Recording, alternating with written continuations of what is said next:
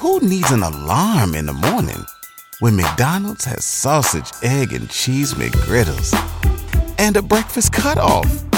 Ba-da-ba-ba-ba. Chill, that shit was hard. Don't you know, no, goo? Nah, I ain't about to do that. I'm not supposed to make it stupid, dude. Vinny, uh, is mine? Is mine?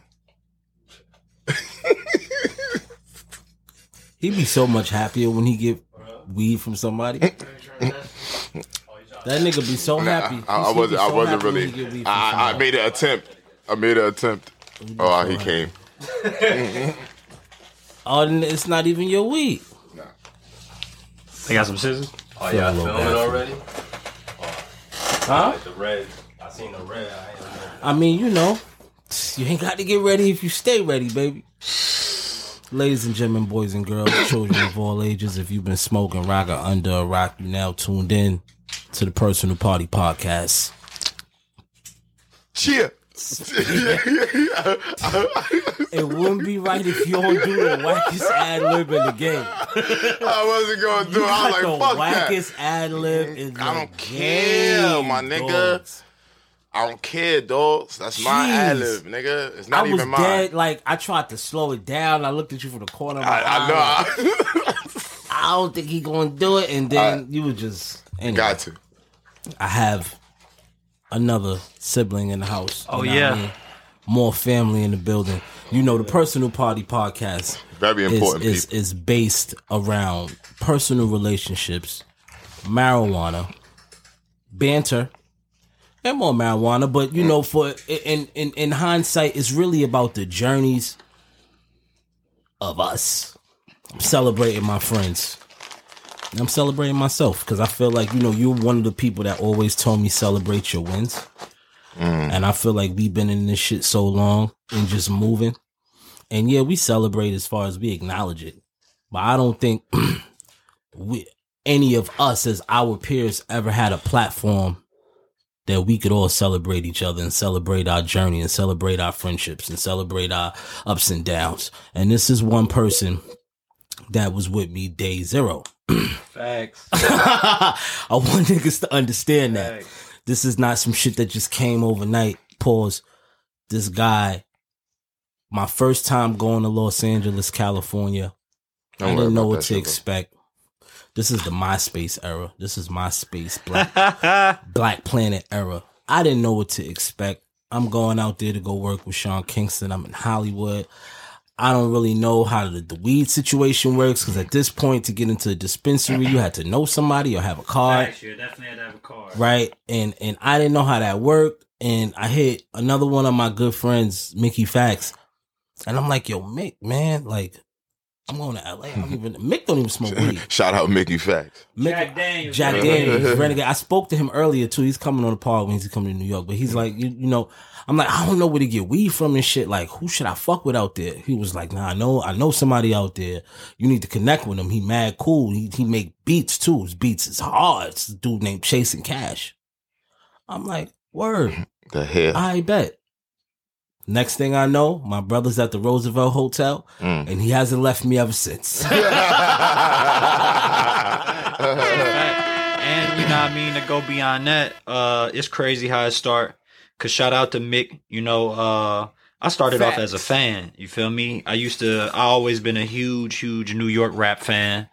And, uh, I remember during that time period trying to find like, you know, the next up and coming talent and shit that was in the city. And they had this shit called Mad Cyphers at the time.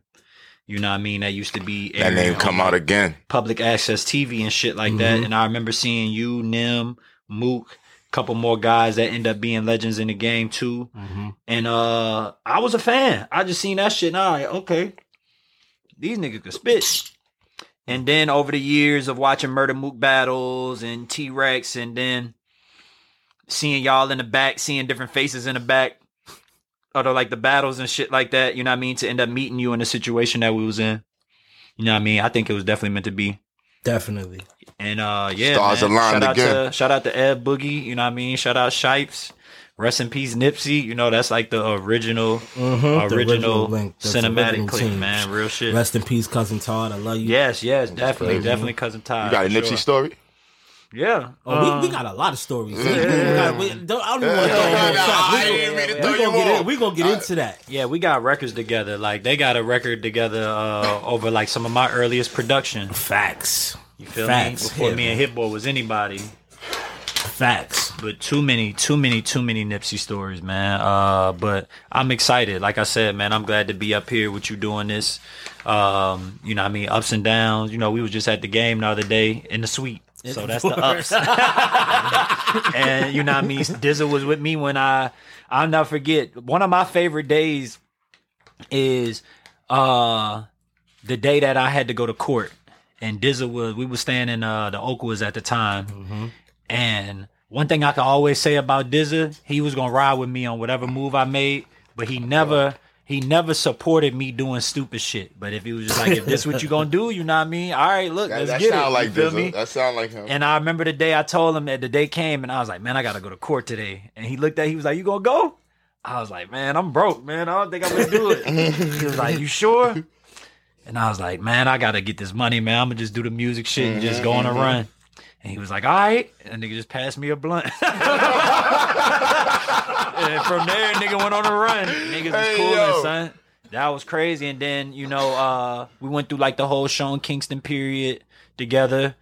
Learned a lot. You know, that was kind of like uh, my first experience being able to see somebody get paid for their writing talent. He was one of the first people I seen. I was getting pulled in as a writer and being able to work with other people and shit like that. And I think that's a lot of things that people may not know about Smoke is that he always been cherished for his pen. You know yes, what I mean? Sir. So to see where you at now, to be able to do what you do, man, like this shit amazing, bro. Cause you really never, you never switched up. No matter what opportunity came your way, bro. Real rap. That's crazy, man. My you dog. Never switched up, bro. My nah, dog, man. The illest shit, right? When we was in, we we all lived together mm-hmm. in the Oakwoods. Mm-hmm. I want to, I want to point that out. Yeah. When I started to work with Sean before Beautiful Girls even was came into fruition, when when we was trying to figure out a sound and a structure, and Sean was our little brother, so we was really on big brother duties too. Facts, mm. definitely. He was mm. sixteen, he was fifteen, fifteen years old, at the right? Time, yep. Right, like his phone was under my name because niggas was using A O L fucking, Instant Messenger. He wasn't old enough to ex- exactly yeah. A O L. He wasn't old enough to get a phone in his name. That's crazy at the time. So this is how young he was, and Chase really like for one. I, I was already, you know, working as far as a writer, like, you know, I had, I was fresh off the high tech situation, and this was a brand new playing field because this is a brand new person, and it's somebody that's undiscovered, somebody that no one ever heard, and even though he had the, the patois singing aspect of, of his um creative, you know, his his thing, he still was trying to discover who he was going to be. Chase was one of the guys that was helping me architect the sound for him at that time. Yeah, sound, look, direction. You know what I mean? Direction, everything. Right. You know what I mean? Like, Dizza knew who he was. Um, and, you know, Shipes at the time, this wasn't Shipes' first uh, rodeo at the time either. You feel me? I just think this was our first time working with a situation with like J R Rodham and Zach Cass. Those were big guys at the time. Facts. Like those, those were big dudes. J R was coming off of like working with Dre and shit like that. Mm-hmm. T-Pain and T-Pain. Uh-huh. Yeah, yeah, yeah. Mm-hmm. And you know, I think he had a record uh, that came not too long after that with Rick Ross and T-Pain. That mm-hmm. The Biggest Boss. That was real, mm-hmm. real big. Mm-hmm. And um, I think that whole period of us being able to be together around each other allowed us to sharpen each other. It was a lot of other people that got discovered in the midst of that too. You mm. feel me? Like, shout out to Hit Boy. You feel me? I would have not met Hit Boy if I wasn't rocking with Dizza at that time. That's crazy. Because Sean Kingston was looking for beats for niggas to write to and shit like that. And so I would be on MySpace browsing and looking around and shit, and I end up finding Hit Boy through a fucking bulletin. And then from there, we end up getting cool. You feel me? That's so crazy. I think um, that period alone of us just being in L A, it uh. it showed me that it was a job. That was like the first time it felt like a job. Like, like we really had something to do every day as far as like curating. It felt like management a little bit. I didn't really know what management was at the time. Right, right, but like right, you're saying, right. like we with Sean Kingston every day. Like we watching them essentially grow in front of our eyes. Legit. And every experience that he go through, we trying to figure out a way to authentically put it in a song because he ain't really lived a life yet at this point. Right, you feel right, me? Right. He just young and talented and they just throwing songs his way. But one thing I could say about Sean is he wanted it bad. Yes, he did. He wanted it. Whatever it is, he wanted that shit. Who needs an alarm in the morning when McDonald's has sausage, egg, and cheese McGriddles and a breakfast cutoff? Ba-da-ba-ba-ba. Wanted that shit. We know what that it is. Yeah. You wanted that shit. Now, you know, you brought up somebody that was very intricate at this time with, you know, our set, our, you know, just the people we were around in the Oakwoods. Hit Boy came from Fontana, I remember. And he stayed at the Oakwoods with us for some time, making beats and doing shit. And after that, what, like, where, what time, what was the time stamp after that, that Surf Club was? Man, it wasn't too much long after that. It was literally, because that's two thousand six, if I'm correct. I would say two thousand seven. I would say the end of that year when uh, I got cool enough with Hit Boy, with us connecting over that time period. I ended up going to stay with him. And when I went out there, I just posted up, you know what I mean? And we just started working and working and working. I ended up having somewhat of like a connection to Polo through MySpace already. And Zone then, four. So, yeah, Polo the Don. And then same thing with Hit Boy. He had reached out to Hit Boy too. Mm-hmm. And I ended up talking to Hit Boy and was letting him know. He No, he ended up mentioning it first. He ended up mentioning that he had com- a connection to Polo already. I think Polo had given him a keyboard or some shit like that at the time. And I was like, yeah, dude had hit me up too, saying he wanted to cop some beats from me and shit. So he told me, he was like, well, Polo about to come out here in a few weeks. He's going to be working on a Rich Boy album. And so he came out. We met at Chalice, which is crazy that Hit Boy is in Chalice still to this still, day. That's so, which is so crazy. crazy. But yeah, that's the first place we ended up going to meet. We ended up going to Chalice. We ended up hearing Rich Boy. I remember hearing Throw Some D's for the first time that night. And I just remember hearing Polo beats for the first time because I had I had heard about Polo through his rap stuff with Jim Crow, but I ain't know he made beats. You mm. feel me? So I thought he was more or less on some like starting a label, starting a production company, almost on like some puffy shit, like mm-hmm, trying to like mm-hmm. align himself with producers. And then, but then I was, then I went in there and I seen he was making beats. I was like, okay, like this is something different. So that's what made it interesting for me to sign, because I looked at it like this. You know what they, they always say, don't like, don't sign to another rapper or some shit like that. And I guess unless like that rapper respect you enough, right, you feel right, me? Right, right, right. I kind of felt the same way with the beats. Like it was almost like, okay, well, he not in a situation where he taking our beats. Like, cause that's one thing I could say. He never took no beats from us and made it seem like it was his beats.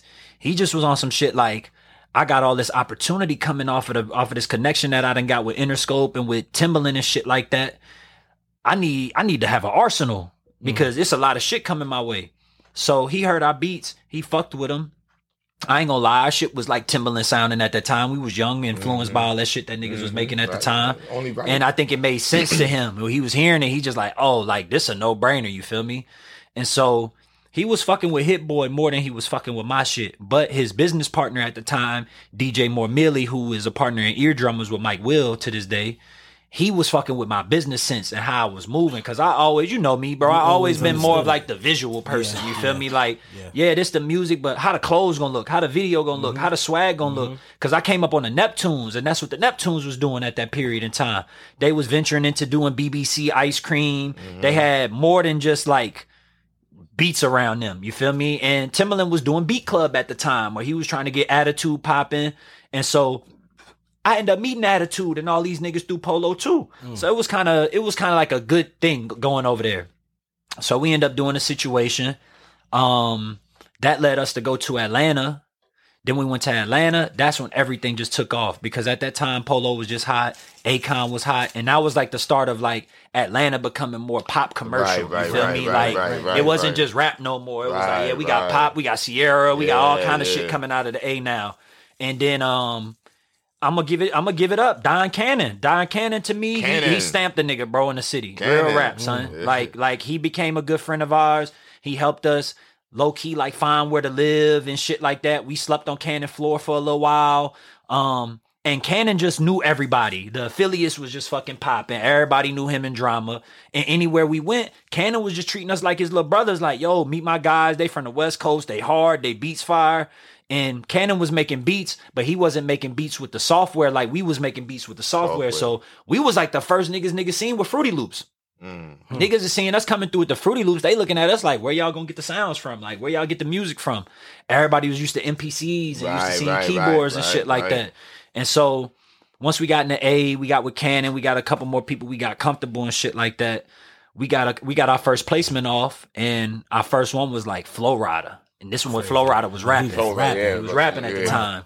And so we end up getting a beat off to him. We end up getting some shit off with Nipsey and Boozy at the time, mm-hmm, too, called mm-hmm, Thuggin. Mm-hmm. Um, Thuggin, that was my we shit. We did Tiffany Evans. We did uh, a lot of people at that time that was like new artists.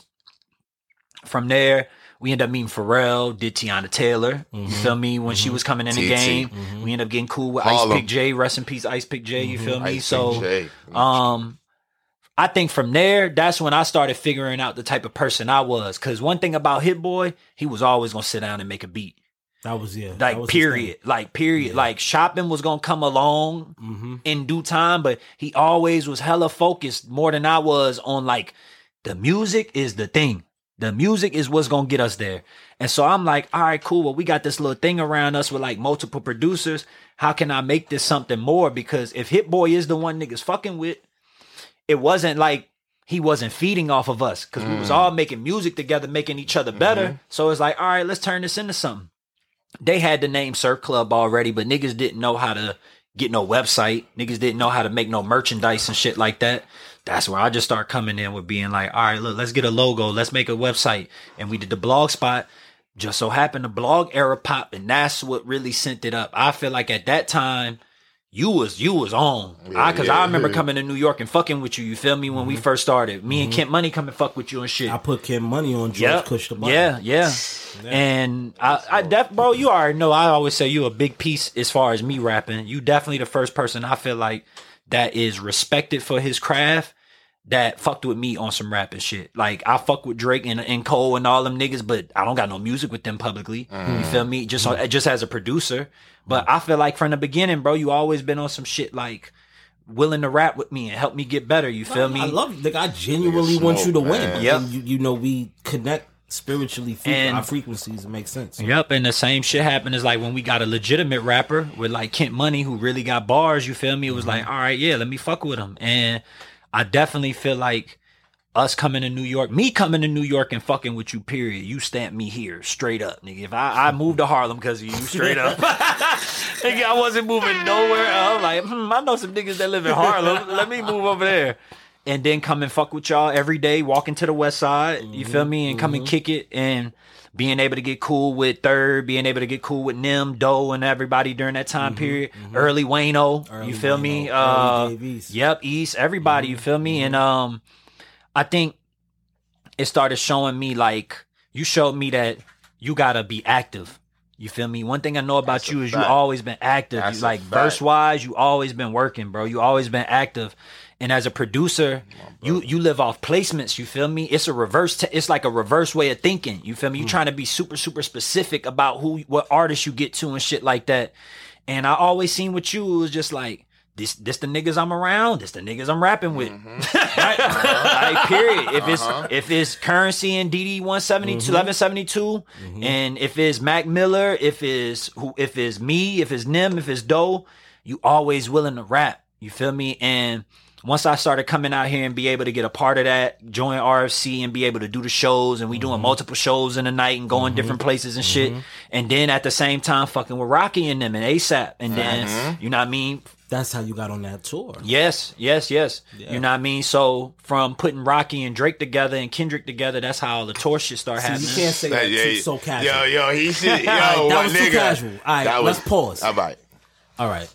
So now Drake is somebody you've known you put me on to Drake, Replacement Girls. Yeah. Okay. Uh, that was I, I, that was the first record I ever heard of Drake. Drake and Trey Songz, Replacement mm-hmm. Girls. Replacement I love that song. This yeah. is like oh seven, I want to say. This oh six. I, I as low key, I met all y'all niggas at the same time in different spaces, in different months. You feel me? That's so crazy because you, Drake rapped the line like we used to smoke good in the Oakwoods. Yep. And I'm like, yep. that was our spot. Yep. You know what I mean? So how did you link with Drake? I linked with Drake straight up via MySpace. Um, Rich the Kid, Rich, the, Rich, not Rich the Kid, but Rich Kid, a producer. He had a song. Him and Boy Wonder, they had Drake on their page and they had songs with them niggas. So mm. I used to be going through all the different producers' pages and shit like that to get inspiration. Mm-hmm. When I went to their pages and heard the music they had with him, I was like, okay, dude, really hard. He had a joint. Uh, he had a joint with Malice. Back in the day, um, called Do What You Do. It was on a Nick Fury beat, yep. And then he had another joint. Um, he, it was like a bunch of loose joints that ended up being on co- uh, comeback season. Okay. Mm-hmm. And um, I remember hearing them and I was just like, nah, dude, different. You feel me? I heard the singing shit. And I was like, okay, like I ain't really hearing nobody coming like this. Like one joint, he might just go straight Pharrell on niggas. Right, right. Then the next joint, he going Kanye with the rapping and the singing. Then the next minute, he on some Fonte emotional type shit. Mm-hmm. You feel me? And then he on some Jigga shit with like just go straight bars. And I reached out to him. I had did. I remember I had did something to one of his songs. Like I was chopping and screwing music at the time, and I ended up chopping and screwing his shit, and he fucked with it. And we got cool. We started talking and shit through MySpace. Eventually, he ended up coming out here to work with Dre. You know what I mean? He mm. was working with Dre and like writing and shit. And they mm. put him in the Oakwoods. So it, it was just like, all right, cool. We in the same area. We ended up linking up, kicking in and shit like that. He was recording a mixtape at the time. It was like different people coming through to do different parts on the shit, or Marion, all them different niggas. That's how I ended up meeting Ben Baller at the time and all that mm-hmm. shit too. Shout out like, Ben Baller. Everybody right. was just like, Drake was just like a magnet when he came to L A, bro. It was like everybody niggas had heard about the nigga on the internet, but right, niggas, right. I guess niggas wanted to see if the swag matched up. Uh, you feel me? And so when I had, audio matched when the video. I had met him, he it was like he Prada head to toe. Mm-hmm. He dressing like real, real sleek. Mm-hmm. So I'm like, all right, cool. Like, dude, really got it. Mm-hmm. He ain't as he ain't as boisterous at the time, but you can look and tell like he not broke, he yeah, not fucked right. up. That's a fact. Right. That's a fact. So we end up getting cool. I was over at Interscope at the time, so I was hearing these records he was doing. I'm just like, man, this nigga hard. He he just doing all these different demos and shit. I sent them to this dude, Manny Banks, who was an A and R at the time. He, he ended up hearing the shit. He fuck with it. He just like, yo, what the kid look like? I end up showing him what he looked like. He ended up saying some lame shit like, I don't know if it's going to pass over. Da, da, da, da, da. Mm. So he was like, but I get him in on some writing shit. He wanted to put the nigga in with Soulja Boy because Soulja Boy was popping at the time. You right. feel me? Yeah, yeah. Soulja Boy nigga was hot at the time. That's crazy. Um, So he was well, like, we need hooks for Soulja Boy and shit like that. And I like his hooks. So I was like, eh, all right, cool. You know, whatever works, whatever. Get the nigga in the door. So I talked to Drake. Drake wasn't feeling that. He was like, nah, I'm cool. I ain't really trying to write for nobody right now. I'm trying to get my own shit popping. So I end up doing the same thing with Star Trek. I end up playing this nigga music for Rob Walker. And Rob Walker fucking with it. He just like, let me play it for Pharrell and let me see what's up. Mm. They fucking with Chester French and Tiana at the time. It's crazy. So shout out to Chester shout French. To Chester this ain't French. No disrespect to them niggas. You feel yeah. me? Uh, them they was pop. They was doing their thing yeah, on the net at the time. time. Yeah. Um. Pharrell hear the music, he like, I like it, but it's kind of like, it's kind of like imitation. It's like, it's, it's dope, but I don't really like know what the sound is because Drake was doing so many different pockets at the time. That's a fact. So I ain't gonna say niggas passed on it, but niggas was just like, we'll see. Hmm. Man, I remember that nigga did that Man of the Year. That shit tore the internet up. That shit was booming on MySpace. I done walked in here mm. looking like the motherfucking man, man of the year. year. When my stash yeah. shit was killing uh-huh. the internet, bro. He put a verse on that shit, and then he shouted out Surf Club. And I was just like, uh, he did a Millie freestyle, I think, where he shouted out Surf Club on it. Please comprehend, I am a Surf Club general. That shit just started taking. So... people hitting us up, they like, yo, what y'all got going on? Da da da. Me and Hit Boy, we young and scrambling, we broke, we trying to figure this shit. We like, man, we, we can't sign the nigga, we can't afford him. Yeah. So I'm just like, well, maybe look, we just like play it close and just see how it go.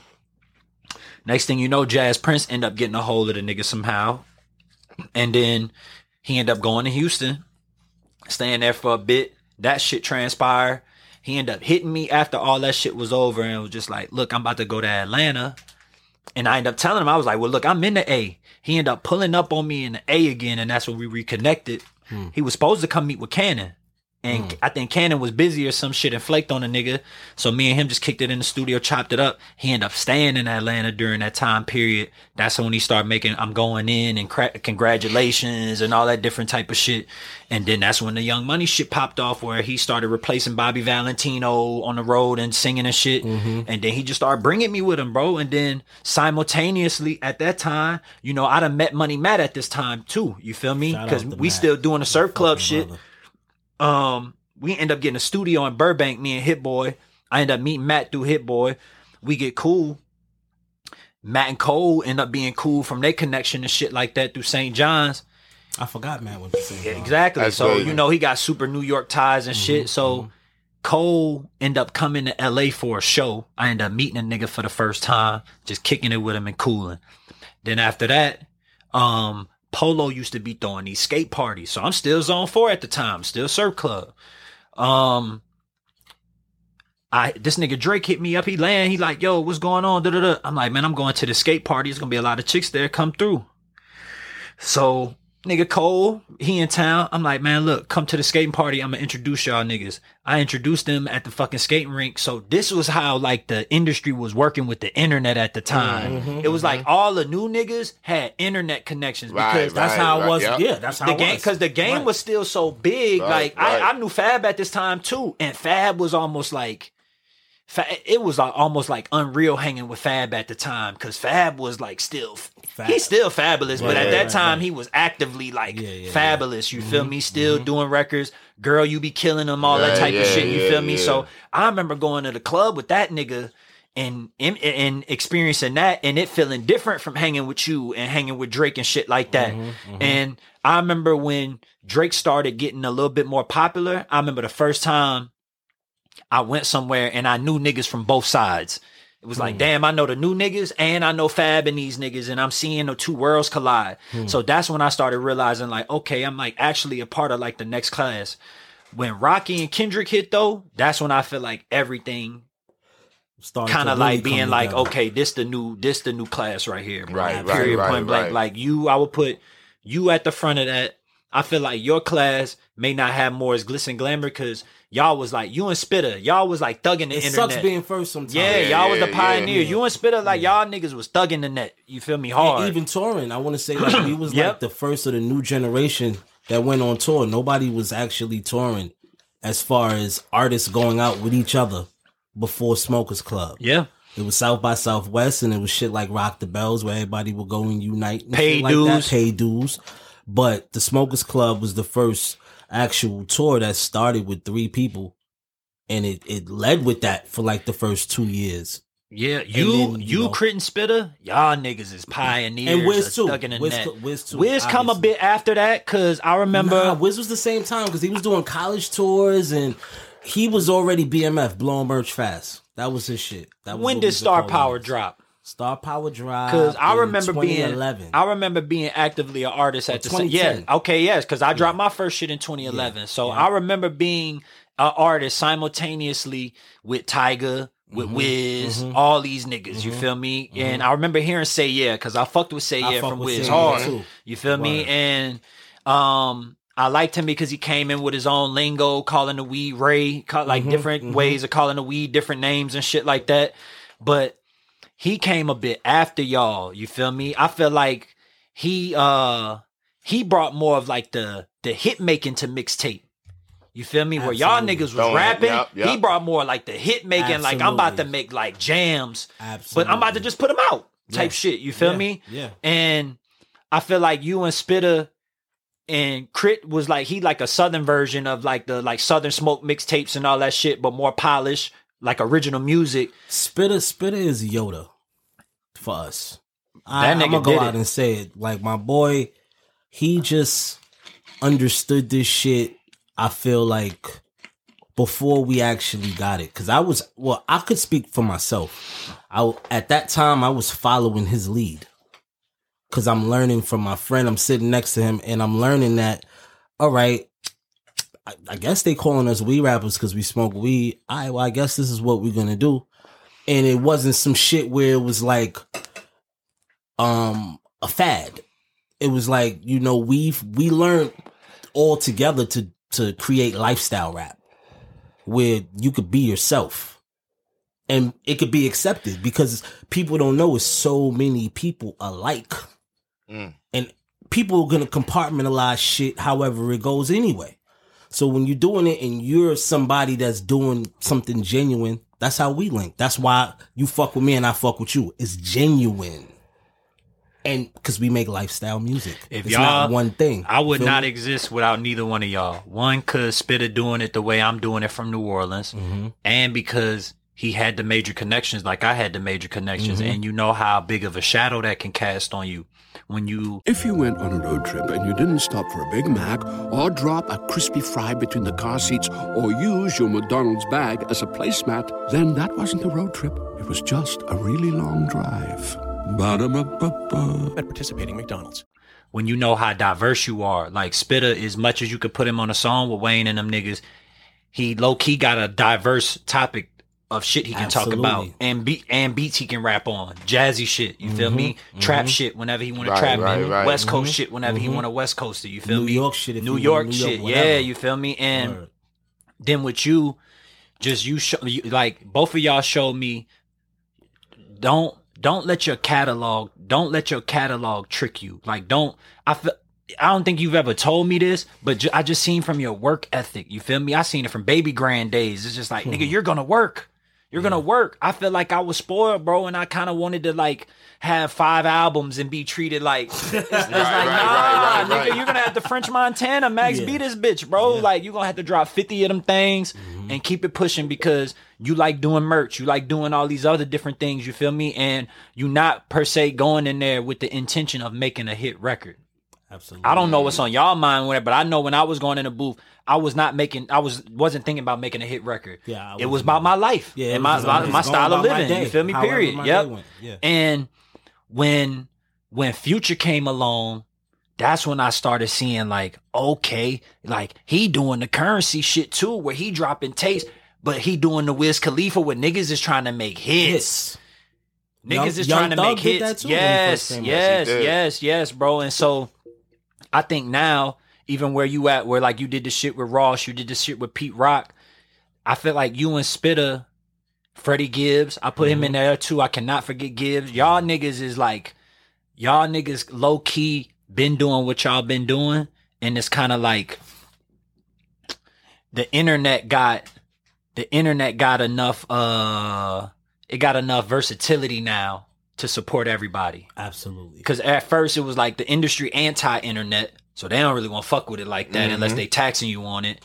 Then it got to the point where it was like niggas got so big, you needed the internet to be able to reach everybody Facts. at one time. Facts. Mm-hmm. And then mm-hmm. what with the major shit, they one thing is the artist is always kind of dependent on somebody else working their shit for them. Absolutely. Where meanwhile with us, whenever we catch a vibe, we can come up with some shit and put it out. Mm-hmm. And that's what I seen you do, where you come up with Coney, George Cush the Button, Button, all these different themes and mm-hmm. shit like that, and sticking to an aesthetic, you feel me? I mm-hmm. definitely seen you stick to, I seen you brand yourself in ways I never thought of, like, right, like having these trademarks, feel me? Like, you one of the mm-hmm. niggas I know, like, you got a trademark. Nice. It's very few, T M. like... Like Spitter got a trick, la da da da da da. Like, like nigga, yeah, life, yeah. Like niggas got they, they, they, they niche, and I feel like that supported you more than having to depend on a system being like, I don't understand this record, or this got to be a hit because it got to get played in Atlanta. It's just like, nah, I've seen you. Same, I could say Dom Kennedy too. Like y'all Dom niggas genuinely Dom, been Dom. Yourself, bro. Dom, Freddie, yes, and go everywhere Critter, y'all want, nigga. Critter, and it's Spitter. When I yeah. seen you come to New Orleans and you had fans, bro. I was just like, nah, like this, this is this the route right here, bro. Yep, like yep. you wanna, like y'all got a fraternity, bro, of Absolutely. niggas who kept it solid with Absolutely. the rap shit, and at the same time figured out a way to bring in a culture that niggas laughed at. You feel me? You know, you know, we keep it real, son. Facts. We Period. gonna keep it all the way all on the this. Way, I need you here. I for always that. Look at y'all niggas with the wrestling. I'm like, I don't yeah. know how these niggas pulled that off. Cause they was teasing me at the beginning. Yeah, yeah. I, it was very Bro, uncool where I'm to from, the Where I'm from in New Orleans, niggas knew they watched wrestling, but and cartoons, but mm-hmm. niggas wasn't trying to talk about that. Mm-hmm. Niggas want to be hot boys. Mm-hmm. Niggas want to be gangsters. You That's feel me? Fact. But to see y'all niggas pull it off and then actually end up making it a lifestyle, really getting in with the W W F, W W E, absolutely. Absolutely. Like, bro. Oh, that's dream. That's like getting your own shoe as a hooper. You feel me? Like, Legit. And that's the thing I'm proud of y'all on, bro. Like, niggas didn't just like keep it on some like. And you from the streets, bro. I know you. I know your family. You feel me? Period. Point blank. But I love the fact that you didn't stay boxed in into some typical New York rap shit. Mm-hmm. I love the fact that you ain't stay boxed into some typical black shit. Facts. You feel me? And Facts. You broaden this shit and and you made it something that I think is gonna allow you to stay around for ten more years, twenty mm-hmm. more years, mm-hmm. because you associated something that is personal with you within your personality and your music. You feel Absolutely. me? And you're going to be able to sit back and one day if niggas need color commentary for some wrestling shit, they, nigga, they, they going to hit holler. You and Wale up. Nigga, fact. They come That's and fuck fact. With y'all niggas the fact. Long way. You feel me? That's a fact. And the newer generation of niggas who are going to follow them footsteps, they going to probably say like, yeah, I came up on Dizza. I came up on Wale and them because that's the niggas I seen embracing this shit. You feel me? But mm. that's the biggest thing, bro. Like the fact that you always been about your craft and you nice. You feel me? Mm. But beyond that, you not boxed in, bro. Period, mm-hmm. point blank. Like I could say sometimes maybe in our conversations, I think my ambitions for you because I know how good you could rap was different from your lifestyle. You feel me? Because I'm on some shit like, nigga, you nice enough to really be up there with the with right. the Fabs and them. Right. But it's like, I can't fault Lloyd Banks for wanting to just do the shit that he loved doing. If he just like to sit up and bar up and put his shit out, do it because it. it work. Right. You feel me? And right. the same like we talk about Rock Marciano mm-hmm, and shit like mm-hmm, that. It's like mm-hmm. I like his formula. How he talk about I'm putting out my shit on a vinyl. It's going up for this, and then for like the first two months, direct to consumer. Period. I'm getting the most mm-hmm. off my money, and then it'll go up on streams. And he'll take two joints off that just so you're not getting the same shit. Just so the people that bought it feel special about what they bought. Yeah, bro. Y'all That's niggas hell. y'all niggas brought a formula that I feel like in due time, when niggas be able to look back and see the blog era and the dudes who really, really made it. If I'm correct, you not on none of them covers, right? With like the nah, shit. Nah, they dub me every year. That's what I'm saying. High. So niggas gonna look high. back and they gonna be like, but I'm I'm low key glad I wasn't on one of those covers. Even though a lot of my friends was on those covers, and it, it definitely, you know, um, intensified their careers at that time. However, for the guys that was on that cover and it didn't really work for them, that was an expiration date. That Facts. cover for a lot of people because it just put a uh, put a time clock on you. Facts. Like what you gonna do, and when you don't do it in that time, you cooked. Um, you mm. know, you uh. I want to get to um I want to get back to the to the Drizzy Rocky um linkage that you Fashion Night Out. I put them together. Fashion Night Out. I remember uh Rock had hit me or somebody had hit me with Rock that was into that type of shit. Um and they was like, we heard Drake gonna have a Versace party. And I was like, yeah, I'll put y'all niggas together. So I hit Drake. I was like, look, Rocky and them gonna come to the party. Them niggas not gonna be dressed in no suits. And so he was like, I ain't tripping. And so they end up linking with him. The nigga Chubbs end up linking up with him and right, hitting right, it off right, and shit right, like right. that. And then from there, we just got cool. We all started kicking it and shit like that. Drake was fucking with New York a lot at the time. And then we already fuck with Tommy Campos, so niggas had the A-Life shit the where A-Life niggas had the, the back, backyard Tommy. And all that. Mm-hmm, mm-hmm. And then Rocky shit was up next. He was about to do the shit, you feel me?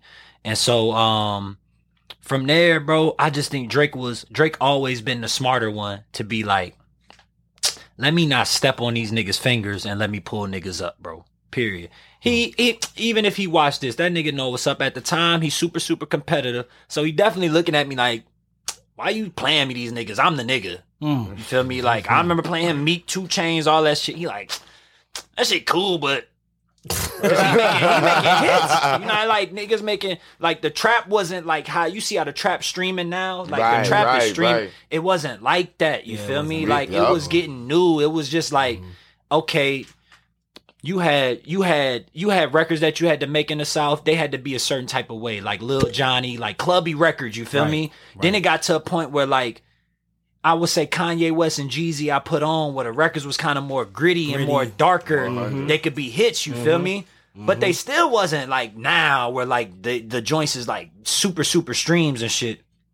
So Drake had like the G- Jeezy Lost My Mind remix, Tony Lost Montana, all that yep. shit. So mm-hmm. um, I just was telling them, I'm just like, well, look, I know everywhere else they be playing your shit in L A and N Y because them major markets. So they going to play a diverse amount of music in the club. But I would go to the club without Drake and I'd be up in there and they would not play nothing from him mm. because he was rapping long. You feel me? And a lot of them beats wasn't really like the type of beats that mm-hmm. niggas was. Mm-hmm. So I'm just like, bro, you need to like peep the Meek Mill, peep the Two Chainz and them type of shit like that. Then I introduced him to Kendrick too. This was at the t- uh, time Kendrick had like Section eighty or some shit. He ended up hearing it. He fucking with the shit now because he listening to it. Then he starting to, he also smart enough to peep people reaction. Like he may mm. not get it, but then when he see people reaction to it, he just like, all right, cool. Mm-hmm. Then at the same time, Chief Keef and Lil Reese and them popping. Mm-hmm. I'm playing like, this shit all the time. Yeah, this, yeah this, I'm playing, this, I'm playing Lil Reese up and I'm playing Chief Keef and all that shit. They hearing it and they just like, they, you got to think these niggas put melody on everything. Right, so right, they, right. they probably like, they like, man, that ain't no hit. Next thing you know, Chief Keef pop off. Lil Reese pop off. Lil Durk start popping off. All the Chicago drill shit start popping off. That's when I feel like the dark shit and the trap shit started really, really going up, up, up, up, yeah. up, up. You feel me? And he had to be competitive. And the only way he could compete was the collab. Because even you seen Pusha T and them, Kanye and them niggas, they start jumping on records. They mm-hmm. jumped on the Chief Keef record. Mm-hmm. But um, yeah, it damn near was a period fun. where like, it damn near was a period where like, Drake and Kanye and them could make hot ass albums, but it didn't necessarily mean they had the hottest song in the club at the time. Mm. And I think they start seeing that shit. That's how Jigga and them niggas got together and was like, nigga, we need to do it niggas in Paris. Facts. Because you had niggas like Big Sean, he coming through. Nigga, killing niggas, you feel me? Yeah. And Meek Mill coming through with these mm-hmm. fast joints. I'm a boss, I'm a boss. I'm right, a, right, niggas right, in that right, bitch. Right. That shit was running. Yeah, yeah. I seen Meek intro go off in the club. This shit was and, like the I, intro. And I just even Still. before even before that, I'm a boss was running in yeah, that I'm motherfucker. A, yeah, yeah, and Rick Ross running. was Rick Ross was running in that time. Rick Ross had um was the he had joints at that time. He had this shit with oh, Rico Love on the hook. Mm-hmm. Um, he had just like a bunch of trap mm-hmm. shit at the time, a bunch of Lex Luger shit that just was killing the club. You mm-hmm. feel me? And I think Drake got smart. He started peeping the sound. He started peeping different shit. And then Future crept in. And I feel like Future kind of uh, allowed Drake, because T-Pain had his own wave. It Facts. was totally different. Facts. But I feel like Future came in and it kind of gave Drake a, a view of like, oh, this how you come off on the trap shit with the melody. Mm. And then next thing you know, you start seeing Drake com- he collabing with Meek Mill. He collabing with Two Chainz. And what is he doing on the record? He doing melody, melody. on the record. Right. He doing records with Waka Flocka. You feel me? He doing records with Gucci Mane and shit like that. Hmm. And after that, going on the road, we did the Club Paradise tour. Um, that was when I had the record for him at the time too, with Look What You Done and shit like that. Mm-hmm. That's when I started seeing like pretty much, I knew he was destined to be like the biggest, bro, because I had never, I had been to concerts before. You know, you go to concerts coming up and what's the biggest one you went to? To me, it was Jay-Z at the time. You feel me? Absolutely. Um, Rock the Mic tours and the, and the Black Album tours and shit like yeah. that. Um, But that was a lot of black people. It would be white people in there, but it was yeah, predominantly black people, you fact. feel me? Or Spanish people, right, people right, who come right. from the culture, exactly. you feel me? Mm-hmm. Man, this nigga Drake show. Bringing out everybody. Everybody, yeah, he nigga. bringing out everybody. Like, e- like, literally count, like, it wasn't it wasn't too many white people. It was, like, every nationality, bro. And I was just like, nah, he, he hitting a nerve in hip-hop that I ain't never seen hit before mm. because... It was more like an identity thing. It was more like a, it's like years and years of looking at somebody brown skin be the king. It was like niggas like like Eminem like wasn't like, yeah, it was a short run. I fuck with him, but uh. But Drake was like the look in the in the connection for people to be like, okay, I feel a part of this shit. Right. And you start right. hearing the stories he talking about coming from like being outcasted and overlooked and shit like that, and he making this shit sound fire. Hmm. And He he championed emotional rap to me. Like, he gonna forever be the person to me that like brought the emotion where like we you you rap you rap about emotion, but at the same time, nigga know you for being smoke dizzy and bragging at the same time too. Mm-hmm. Braggadocious. Where I think Drake, niggas gonna know that nigga for being a dude who came in with them emotions, and and he had you feeling that shit in a way that nobody else did before. Mm-hmm. And then Kendrick came through, I think, and he put the he put the black power on top of it. And that generation didn't have that at the time. My nigga talking right now. This, he knows what the fuck. So I think that's what I think that's what make Cole and them. I, I say Cole is Cole is Cole is the college person, mm-hmm. the the kid who that story, the the kid who went to school but still want to have a fly life, still mm-hmm. want to be the best. Mm-hmm. You feel me? And Drake is the quote unquote like outcast, like. Like the anomaly, the like the one you didn't think would do it, mm. and then Kendrick is the the the the black power of the young generation. You feel me? Like simple as that. That's just yeah. what I call it. That's mm. a good one. That's a good analogy. Yeah. I never thought about it like and that. And I, I think it's gonna be hard to be bigger than them just because of they came in with the machine and mm-hmm. they used it properly. You feel me? Absolutely. They got they all three got a unique gift of being able to like be lyrical as fuck mm-hmm. and commercial. Mm-hmm.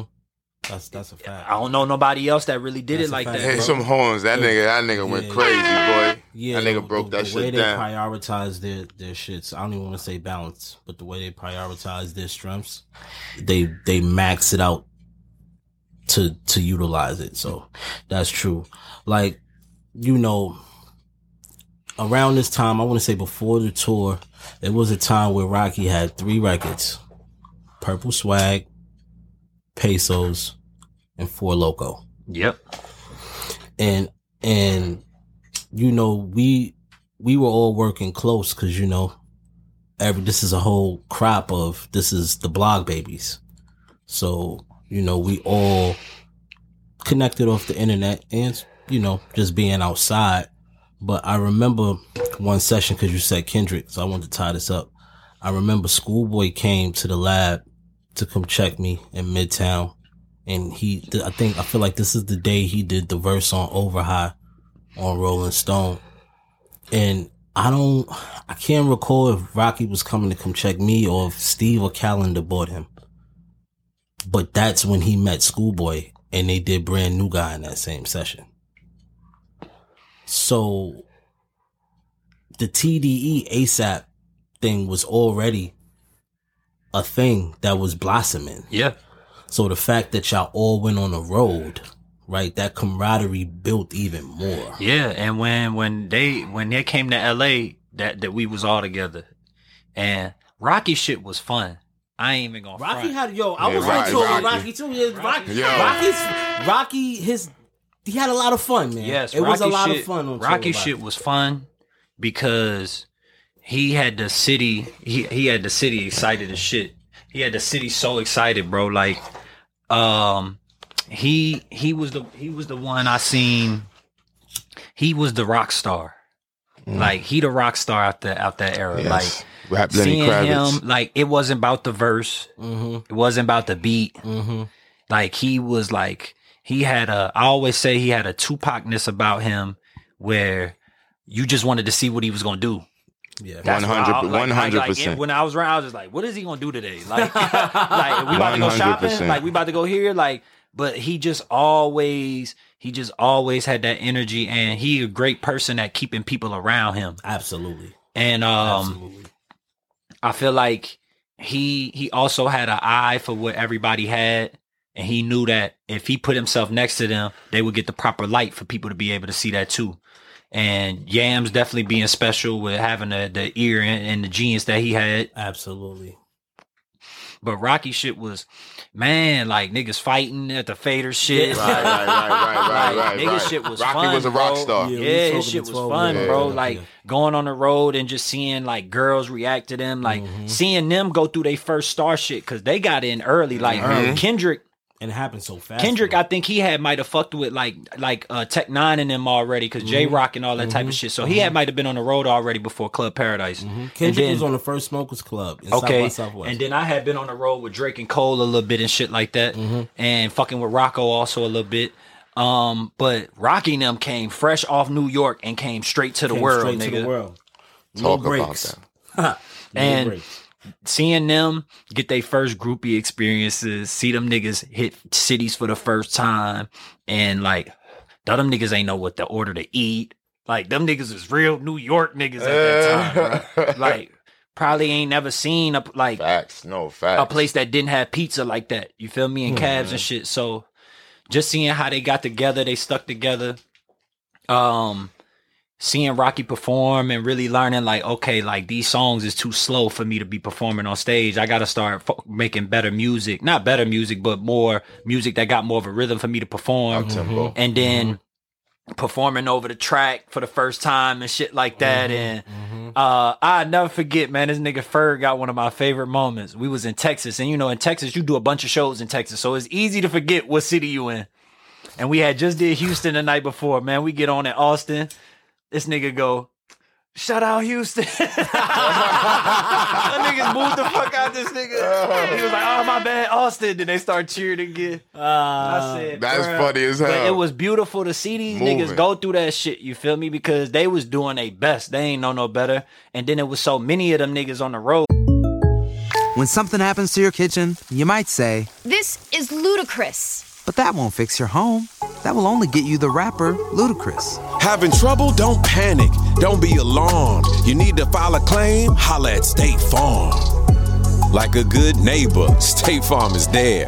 That's right. You can file a claim on the app or call us. Thanks, Mister Chris. No matter how ludicrous the situation, like a good neighbor, State Farm is there. State Farm, Bloomington, Illinois. But it was, uh... They Rocky shit was like, I, I can honestly say that was one of the most fun come ups that I actually was able to witness. You feel me? Because he, his shit was really trial and error, like mm-hmm. simple as that. Where Drake had more of like a, a mentorship with coming around with Wayne and being able to see them n- niggas do it and shit like that. Mm-hmm. So to see all these different experiences, bro, it should just be a blessing. Yeah, that shit is crazy. So right, so I'm I'm, I'm staying in that timestamp, but I'm I'm gonna move on, but I'm gonna stay in that that whole you know. two thousand nine to two thousand, let's say twelve. So you and Hit Boy produced the record for two legends, mm. Lil Wayne and Eminem. Mm. Drop and it. You're actually my first friend to ever, to actually win a Grammy. Grammy. Facts. Grammy fan. You gotta, Yo, bro, that's crazy. Nigga. That that's crazy. I got you know what I mean. It's it's casual, but I gotta I gotta highlight that my boy won a Grammy in twenty ten over this record.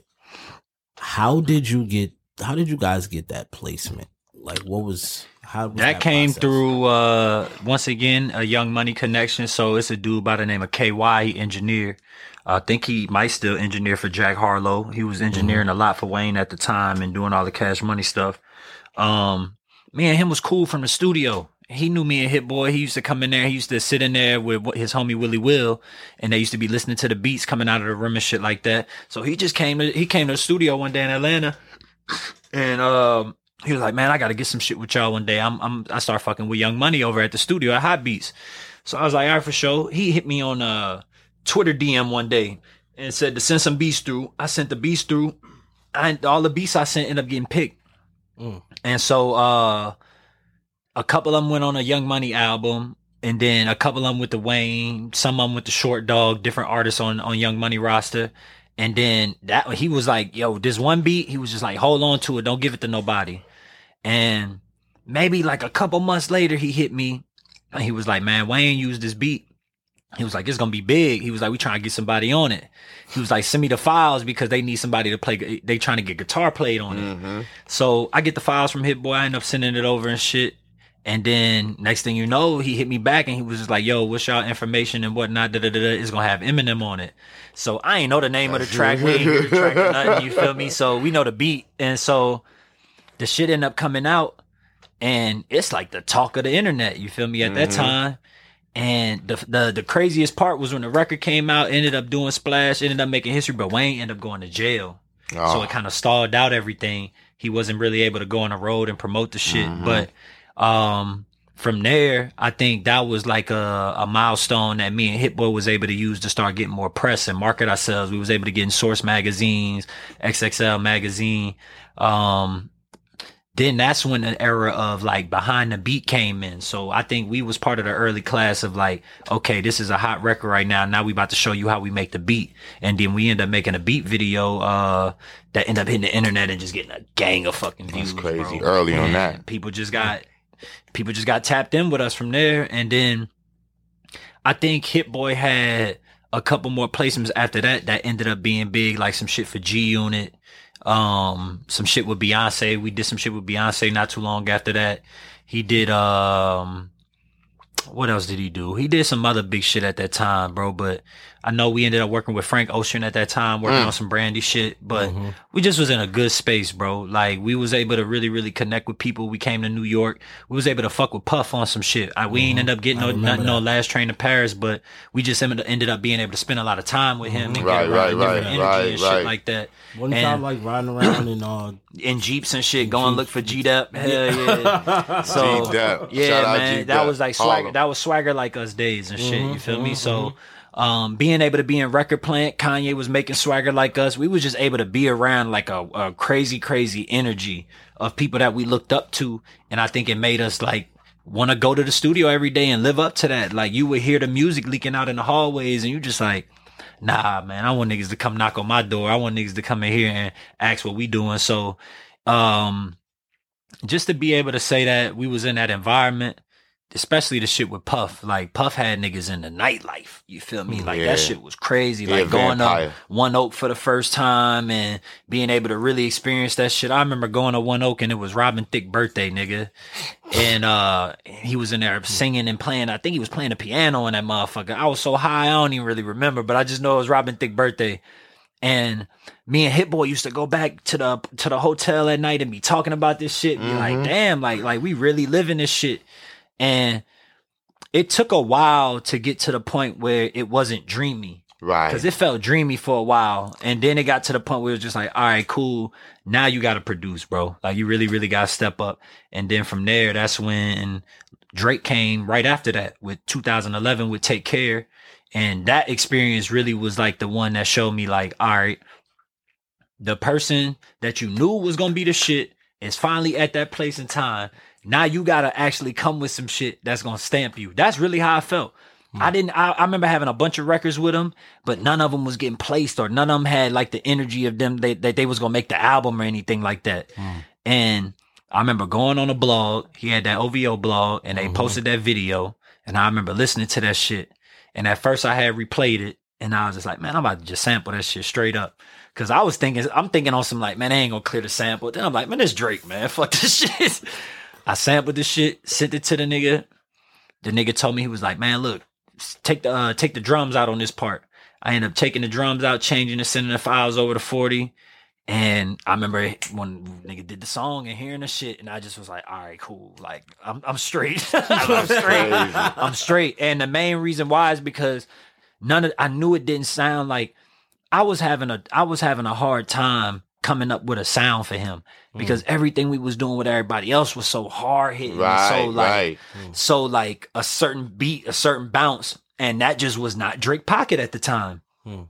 And I remember I just was like, you know what? I'm just about to go extra R and B. That's what I was like. Let me go R and B instead of rap, because I feel like my focus was so like, I want to rap. I want some rap shit with this nigga. And that was a live video you sampled, right? Yeah, yeah, yeah. That's the that's the crazy part about that shit. That was a live video you sampled. Yeah, bro. And I think the, the R I P, man. The, I think the feeling and and like the the instinct. I think one thing about making music, you gotta go off instinct. When right, you start right, going from right. here, it's gonna be whack. It, it probably sound good. It ain't gonna feel good. You feel me? And I know that from making beats. You feel me? Because you can make some shit. And you could you could be like you you trying to think of some shit to do different instead of just going off of the flow. I think that's the beautiful thing about sampling. It give you like a a feeling to go off of. Mm. Cause sometimes it could be hard trying to produce something that you you might not be in the mood for at the time. You feel me? Like, I might wake up and let's say I got some money in the bank. I might be on some like, nigga, I'm trying to make some, right, some, right, some right. up-tempo shit right. today. You feel me? But I go in with an artist and the artist is trying to paint a different picture.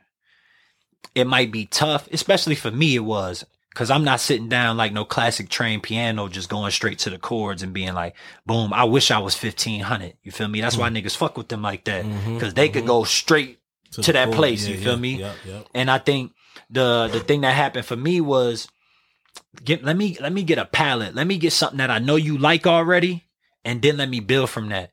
And mm. me going to that blog and being able to get some information and being able to get something to build off of, I think always put me in a good space with artists. You feel me? Mm. And even with We Ball, like how We Ball came about with Dom Kennedy, mm. that was some last minute shit. You know what I mean? His man Jovan, who do Fresh Crew, me and him cool. He was like, I'm helping A R, A and R Dom. I need I send, send a pack through. So I'm like, I listen to Dom Kennedy music. I don't really be hearing him on no shit that's bouncy like that. It's always on some like West Coast shit, West Coast bop. But he do fuck with soul. Right. So I was like, if if I'm from the South, or if I'm from somewhere where I like Dom Kennedy, but I go to the club or I go out to a party, what record would I play from him that could easily slide in with all this other shit that's going on? Mm. And I was just like, all right, let me, I'm good with pianos. Look what you done as a piano. I go straight to some shit. I go through the samples. I hear the shit. I'm just like, all right, let me loop this up. Boom. Put a certain bop to the shit. I was like, I ain't never heard Dom on like some like N O bounce type shit. You feel me? Send it over. Next thing you know, the nigga get on it. Kendrick get on it. And it's kind of like, I think the reason why people fuck with that record so much is because it's just a different Dom mm. Kennedy record. Absolutely. You feel me? Like, it ain't up tempo where it's like super, super fast or like no fake mustard shit where you trying to make some fake West Coast shit. Mm-hmm. But at the same time, it's, it's not, um, West Coast music just got a certain bop. And, and and it's like a it's like a acquired taste. That's you feel me? Fact. You That's can't just fact. throw that on in Atlanta and you just can't. get niggas to fuck with it. Mm-hmm. But I feel like with that record, you could throw that shit on. You feel me? And just be like, okay, this this a joint from Dom Kennedy. This a West Coast nigga, but I ain't disturbing the bop. So keeping in mind different people personalities. Even when I work with you, you feel me? Like I feel like the most recent shit we did that had Dom on it. You feel me? It's like. uh Dom being a person who lived like a, a lifestyle you, and that's worth talking about. That's Absolutely. worth bragging about. It was like the the vibe with the strings and the Eric Bellinger hook. Mm-hmm. It, it, it give you this good yeah, life yeah, feel. Yeah, you yeah. know what I mean? Feeling. Absolutely. Yep. Survivor's remorse. Yeah, man. Yo, look, I wanna um wanna read something to you. This is from uh December seventeenth, two thousand and eight. Wow. All right. And this is my friend Jesse. But before I even get into anything, Surf Club, Zone four Incorporated, Interscope. So, I'm sitting on a cloud with some Jordan three O Gs on my feet, having kush for breakfast. Crazy, I know. This type of mental is what actually allows me to keep the little bit of sanity I have left. Also, I use the cloud reference to symbolize I feel like I feel the life that I've been blessed to lead and the core individuals in my life that I share this with can only be sent from the man above, God. Yesterday, I was blessed to get up with the homie Drake, who I'm sure you all know. And if you don't, you're lame. Mm. He played me some music. And above all, we got to talking about some shit, talking about the music business as well. We talked about how much we've grown in a little time, how much we pursuit of this quote unquote dream we all hold dearly to us. I personally feel like Drake is the next person to be considered the best rapper ever. He's beyond polished. His demeanor on all his records just sound like he belongs to doing this. Drake and Chilly Chill will help lead the way back to easy listening, enjoyable songs, that is. Jay-Z, Snoop, Biggie type shit. As far as life on another note, I'm, interest, I'm interested to see what happens in the good old U S of A. I've been watching C N N on some O D shit because they talk so much money. Every other word is billions. Shit is crazy. I like to shout out Barack Obama as well and send him all the prayers in the world. He's a real G. They're about to hand over this pile of shit economy to him And I feel like he's going to handle it like a boss should. Inspiring. I'm finished. Surf Club. The surf kid blogspot dot com. I'm like the D J Khaled with this promo. That's hilarious. That's hilarious. Shout out to Steve O, Stephen Brown. He sent me this. Hilarious. Um, dude, this this was a time. What what was going on in this time? This is before Barack Obama got elected. Yeah. Well, actually, when he first, I don't even think he got sworn in. Okay, yet, so you know, so um, at that time, I'm I'm still fresh off Hurricane Katrina. So if a lot of people may not know my story, being from New Orleans, I really went through Katrina. That's you know what I mean? So, um. I vividly remember Kanye West being like, George Bush don't okay, fuck with black right. people. You mm-hmm. feel me? And that touched you different. Yeah, for us, yeah, you know yeah. You know what I mean? Mm-hmm. It's different when you when you in it.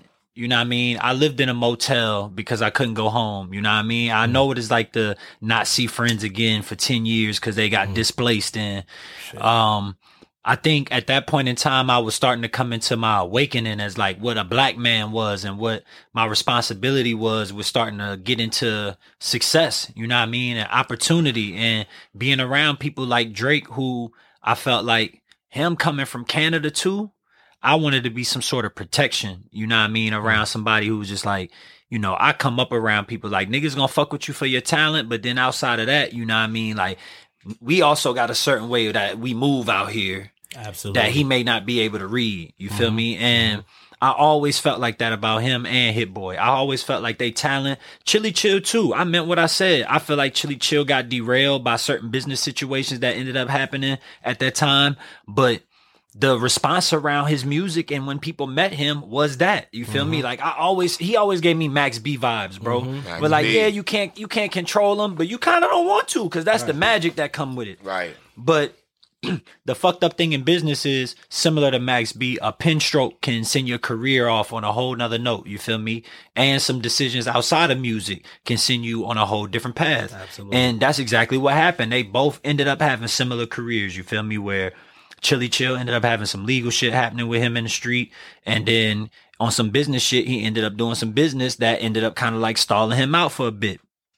And I think with me being able to look at the economy, Um, I'm also on social media at that time and starting to see that I got more of a voice.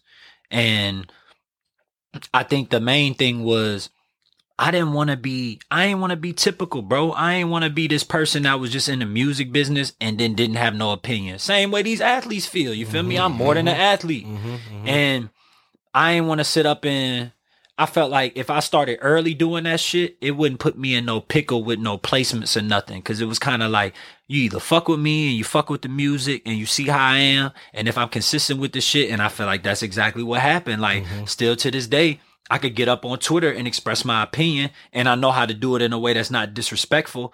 But I feel like people now have seen my track record where they just like, all right, dude ain't just saying this shit from no vindictive place. He ain't just saying this shit as a person who inexperienced. Because mm-hmm. sometimes you'll see very, very, very good opinions from people who ain't valid. Right. And so when I see that, I'm just like, I I take that with a grain of salt. But somebody that's valid saying some shit that's a good opinion, I don't listen. take that with a grain of salt. Yeah, I listen to listen. them, yeah. period. We may have differences between us at the end of the day, but I can accept some shit that I understand is common sense. You feel me? Mm-hmm. And being, if that's two thousand eight, we get in the game in two thousand six. I'm two years in the game, you feel me? And then I came in quick, because at the end of the day, you know, from fucking with you with Sean Kingston, mm-hmm. that's that's like our little training camp period. But when I go fuck with Polo, that nigga the hottest nigga in the world at the mm-hmm. time. Mm-hmm. On it, yeah, please. period. You feel me? Fergie, fucking mm-hmm. Pussycat Fergie, Dolls, right. you name right. it, nigga. He right. the hottest nigga at the time. Facts. And then he fucking with Timbaland, putting Timbo back in position, and mm-hmm. Timbo got shock value and all mm-hmm. this shit. Mm-hmm. So Jimmy Iovine is just fucking with dude on a different level, and I'm seeing this. I'm meeting Jimmy Iovine. His nephew is Jimmy. my manager at the time. I'm seeing the Soulja Boy shit get worked and pushed and all that shit. So I felt like at that time I was just like coming into my own. And I think if you go look at my tweets back in that period in time, I might have been a little bit of reckless. I can honestly say that because that I'm young. Fuck, that's it's twenty-one. That's thirteen years ago. So mm-hmm. I'm twenty at the time. Mm-hmm. But I'm twenty with a different wisdom, you feel me? I don't think I necessarily knew how to express it all the way, and I think that's what the blog was for, because I'm seeing other people on the blogs do that. I'm familiar with Nah Right. I'm seeing Nah Right express their opinion, mm-hmm. but I don't want niggas who not really in this shit just to have the only opinion. Cause I feel like for a moment in time, that's what it turned to. Like it, it, it started getting to a point where it was like, if niggas know they couldn't rap, they was gonna go the media route. Mm. Then niggas went the media route and they started covering the media, and then they was the first niggas to start getting these type of mics. And then it was almost like a land grab where it was like, all right, y'all niggas too busy rapping. Well, we gonna be the niggas reviewing y'all raps. We gonna be the mm. niggas talking about this album hot and this album ain't hot. And then you start seeing these rap personalities, rap critics. You start seeing rap critics start having a face where it used to just be w- within a magazine. That's a fact. Now they got faces, you feel me? And they popping up with their own individual things, and they not in the studio. One thing about you, and you, you know me, son. I done been, you know, I sit in a session and I don't gotta have nothing to do with it, and I ain't gonna be no hater. Period, bro. I'm gonna be in that motherfucker being Chase productive. Is the nigga to be like, I rap the hardest verse in my life to me, and it will be hard to him too. You'll love it, and he'll be like, man, he rap too long, man. Man, cut that shit down, man. You want to rap all day? I yeah. want to rap so long, man. Cut that shit down to four bars. You said everything you had to say. That's a fact. And I would be annoyed, like, damn, nigga, cut my shit down. Cut it down, bro. Niggas don't want to hear all that rapping all day. They heard it already. Get to the point. But he's fucking right. He's right. So I, I just wanted to say, yeah, that, nah. And my whole thing is, my whole thing, my my whole thing is, you know, being in the studio. I know that artists get a best. You know what I mean? The ones that really want to do this shit, like mm-hmm. they be in there, like they so zoned in. They they. It's not that they overthinking, but I just think sometimes it's almost like uh, it's like knowing when to call a timeout on the court. Right. Right. That's what I think it is. You crucial. Feel me? Like That's I'm crucial. Sitting here and I'm watching y'all niggas play hard as hell. You don't want to come out the game. I know you don't want to come out the game. You you the starter. Then you don't want to come out. Timeout, bro. Look, bro. Come here real quick. Chill out. Sit down for a minute, two Coach. minutes, and then go back to the scoreboard, bro. You good. Trust me. You just need a little break. Everybody loves McDonald's fries. So, yes, you accused your mom of stealing some of your fries on the way home. Um, but the bag did feel a little light. Ba-da-ba-ba-ba. Then you you you end up seeing something happening in the game. Mm-hmm. Somebody get a foul. Right. It be the nigga you was checking. Now he out there. All right, now now go get back in there, because now you got a bench nigga on you. Go get you go get your buckets go now. Go yours. Do your thing. Go get right. loose. And I think it's the same thing in the studio where like artists like you who got such a great work ethic. I don't want I don't want to see y'all go in the studio the same way every day. You feel me? Some days you gonna sixty-four bar because that beat gonna call for that. Right. But then you gonna have to go in there and be like, I gotta pick certain type of beats because I haven't really been on these type of vibes. Mm-hmm. Now I'm gonna find somebody to sing on this motherfucker real quick. And No I D also told me some shit one time where he was like, you don't want too much of you on a song because mm. music is collaborative, period, point blank. And I feel like other voices always. Yes. And I feel like a period in my time being a person that can make the beat, do the hook, all that shit.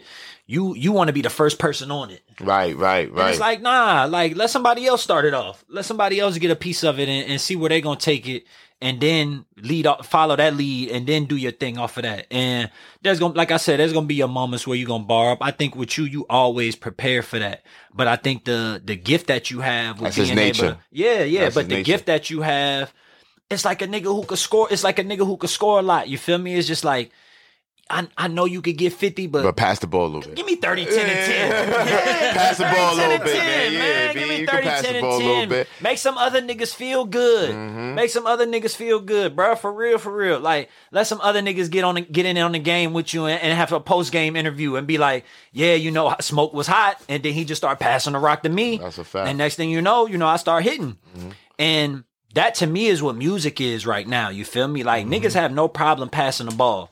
And I think if it stay in this place, it's only going to keep growing. It's only going to keep growing. You feel me?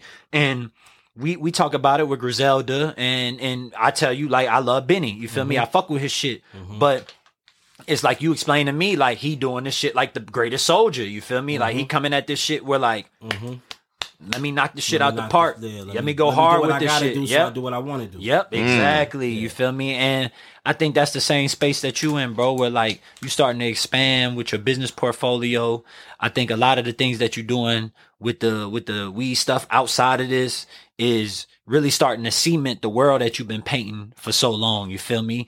I think weed being legal now is just going to be the craziest shit for, for you, my you dog. I mean? Yeah. yeah. Yeah. I think that's going to be something that's really going to open the door for you, because you really like how niggas like, yeah, you the New York Snoop Dogg. It's mm-hmm. like, now you can really start being Stamp like, it. yeah, nigga. Stamp it. I've been on this. My dude. I've been on this shit. You feel me? And yeah.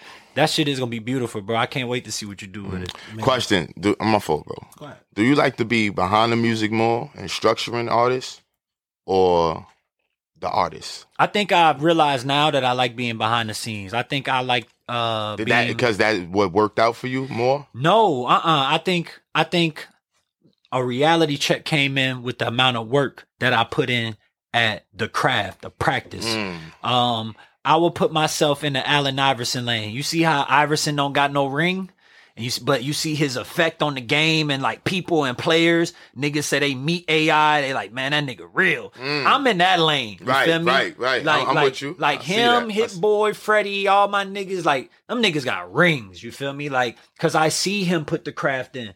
I see him. You got like, a Grammy, my brother. I see. No, no. But look, I realized at that time period who I got that Grammy aligned with, mm-hmm. and and and. That's like Pippen playing with Jordan. Team it's player. not that I wasn't, it's not that I wasn't practicing the same time. Like I felt like the energy that I had with Hit Boy in the Surf Club, it was, I'm not stupid. It was so good and so big. I'm like, nigga, I'm about to put up, the, I'm about to do my bid. I'm about to do what I got to do. Mm-hmm. But I felt like after that, when I was able to start getting a little piece of like J. Cole, Drake, and Rocky and all these mm-hmm. different things, I started seeing how my input and my direction, I was able to do that more consistently than I was being able to sit down and make beats for niggas, you feel me? Because mm-hmm. I be I come clean. It's everything Rocky made, it wasn't that I was always liking that shit. I mm-hmm. fuck with the nigga as a person, you mm-hmm. feel me? Mm-hmm. So it's like, whatever my bro want to make, make it. Make I'm it. just going to give you my opinion if I think that shit going to go or not, you mm-hmm. feel me? Mm-hmm. Same thing with Cole. Cole will tell you like, I, I did not fuck with Workout, bro. But then he broke down to me. He was just like, nigga, I don't think that's my greatest song. But he was like, I'm at this point where I need something for the radio because I'm being touted as one of like the next up and coming artists. So if I don't got a song for Power one oh six, if I don't got something for them to play, they're going to be like, nigga, that song you ain't got grew. Shit. That song Man, that grew shit as pop, nigga. Yeah, that, that shit, shit blew up. And that I, shit. And I always use that as a reference for being like, everybody not going to like what you like. And some people going to love what you don't like. Hmm. Hmm. And you got to be able to understand that. You That's feel me? Fact. Like, I know what I like from music. You feel me? I know what I like to hear. And I have my moments where I go outside of the box and I listen to different artists and shit like that. But I was, I'm, I'm, I'm a realist, bro. Like, I put more time into being uh, a fan of the science of the game, paying attention to what you doing marketing wise and the niggas that I fuck with in the business, and making sure that niggas like you, like, oh, you, we got a we got a, a relationship with Hovain, and I was gonna get into that next. Exactly, you know mm-hmm. what I mean. So like my relationship with Hovain from the start, it's always like we met on some kind of like executive type shit, and he was he was working with an artist. I start producing that artist. We start moving as a unit together and shit like that. And so I feel like my brain has always been more on like the the I, I came up on the Puff Daddies, you feel me? Like right. I came up on the Birdmans, the record that you made for that guy. Yeah, yeah, you feel me? So I think when when I look back, I pay attention to more what's going on than I tunnel vision out and just be like, that's what my brother Hit Boy is amazing at. He is amazing at just going to the fucking studio and tuning out the world. And sitting down and just making them fucking. And I have my times when I do that. I have my spurts when I do it, but I gotta feel it. You feel me? And I think once I started realizing that everything that was going on is what made me love doing this shit, that's what made me get involved in the business, because I think that's the only way you're gonna stay around. Absolutely. You either gonna be a supreme talent or you're gonna be good at business. Mm. Simple as that. I mean, some people have the worst case of both. Now, look, I want to get back to something you said, and I don't, I mean, people know the innuendos. You can get it. Um, I was happy because the eyes was on the city, and obviously, you know, everybody knows how far I go back with you, and I go back far with Hovain too. oh five, oh six, Rich Hill days. And I was, I was salty. that I did not get that fucking beat. I'm not gonna hold you. I was salty, uh, and this was a time where we all was vying for the spot. This is Coney era. Like, and you inspired Coney a lot too. So blindly, or maybe you knew because you just a smart nigga like that, we all was competing, vying for that spot. And you would come say, hey, you would be with me and be like, yo, I did X Y Z for such and such. That shit hard. Them niggas is going hard. And I, I, I you need to do it like this. And I used to be mad, like, these niggas ain't harder than us. But in a competitive way. So and niggas wasn't, but I could say this. Um, I think at the time, Hovain was an X factor. Absolutely. He just was an X factor, bro. Like, like, like your your guys were so nice. It was kind of hard to get niggas on the same, same page, page. You feel me? That was our problem. Yeah, not being like, on the same page. And, and Wayno, Wayno yeah. was coming in trying to do his best. You feel mm-hmm. me? Like, niggas like listening. The night nigga, the music on that R F C tape that's on live mixed. Man, that shit crazy. That's some fire on there, bro. Right. Even Ralphie's like the yeah, people. Like the shit Nim was spitting on the one eighty-third beats. Mm-hmm, like it's some mm-hmm, shit, bro. It's some mm-hmm, shit. Like mm-hmm. I remember the Nimlo Wave song mm-hmm, and like all the mm-hmm. shit. Like me and him had a crazy joint. What, what like, was the shit we did? Orange Bowl? Is that the name of yeah, it? Yeah, Rose Bowl. Rose Bowl. Rose Bowl. Yeah, yeah. Like we had like with the Mookie hook. Yeah, mm-hmm. that's with the Mookie mm-hmm. hook. Like so, Mookie I John. I just think that I think that we was catering to we was catering to the individualism too much in R F C. Because niggas knew you was the leader and niggas knew you was the guy, but at the same time, Doe was getting in the bag. You feel me? He was. And and Nim was hard and mm-hmm. effortless with him. You feel mm-hmm, me? And then mm-hmm. one eighty-third, me and him hitting it off, and we mm-hmm. did a whole tape together. You Facts. Feel me? And Facts. Third was just like Third was. Third was like a uh, like a and one producer. Like that nigga was like a street baller. Like that nigga, he Facts. Didn't even have That's a lot of sounds. Facts. Yeah, he Facts. Didn't even have a lot of sounds. Facts. But whatever he had, he was just making was, the shit work. You feel me? Making and making bangers with the shit. Facts. So I feel like I was able to get with him and just start being like, like I think you could be way more polished. You feel me? And mm-hmm. I think the I think the one thing with the the other situation was the other niggas was just riding. They they were just rolling, bro. Period. Mm. And with the fact the way that the way that dude was, he he also was getting he also was getting a different energy that you was getting. You feel me? I feel like you you was accepted and you was welcome because you was stamped at this time. The crew thing was a new was idea a new for idea. You. Yeah, yeah, that was a new idea yeah, for you. Yeah. Yep. And I think also because niggas knew you for fucking with Spitter and all this mm-hmm, different shit too. Mm-hmm. It was like niggas probably trying to see like how is that all gonna come into play? Is Spitter gonna be on the project too? You feel me? Because you know people had their connections that they want to continue to see go out through your music. Absolutely. But on the other side of the coin, dude didn't really have no producers like that. You feel me? Yeah. Like niggas was counting them out. Niggas was saying all you rap about Facts. Is this Facts. Bad energy. Facts. You feel me? Facts. And I think my, my main thing with you was like, I knew y'all had the same connections because it wasn't like you didn't fuck with Ebro and it wasn't mm-hmm. like you didn't fuck with Rosenberg and mm-hmm. all these niggas. But I felt like the space you was in, maybe I probably didn't send you that beat because a nigga be with you, you feel me? And then I be with, with dude and we out doing jiggy shit. Like right, like niggas right. is doing parties. And I ain't gonna lie, I like dude shit. And I like dude. Nah, at the nigga, time. Yeah, dude at was the time, he, dude man, was cool. He was he definitely you know what I mean? Was. So it never was a personal man, thing. Man, nigga pulled the okie doke on niggas, man. Look, I ain't even I, Look, look though. But but you know it ain't no love lost. It ain't son. No but but at the you know, however, you know, I don't even want to get into that. But at the time, you know, I never had an issue with dude. A real issue. Never was an issue at all. It was, it was all, all competition, bro. Competition I, for I, New York. I, I, I felt that, that way for everybody at that time. I From Bronson that, to bro. Every niggas I was next to, I felt that way. Even though it was all love, they all my comrades, but, you know, that that's that with that. Now, let me ask you a question. There's something else that you had said where it's like, you know, you listen to somebody that has experience, or just not you, just period. You would listen to somebody with experience more than you would listen to somebody that might be saying the right thing, but is inexperienced in that field. Now, I feel like one of the biggest misconceptions, it seems, correct me if I'm wrong, of Chase N Cashe to, to some people that are a little sensitive, they may look at it as an ego thing. I'm sure. Right? And, I get it a lot. And, and me knowing you, right, because I'm somebody that confides and listens to you because you're a G P S. You know how to get there, mm. right?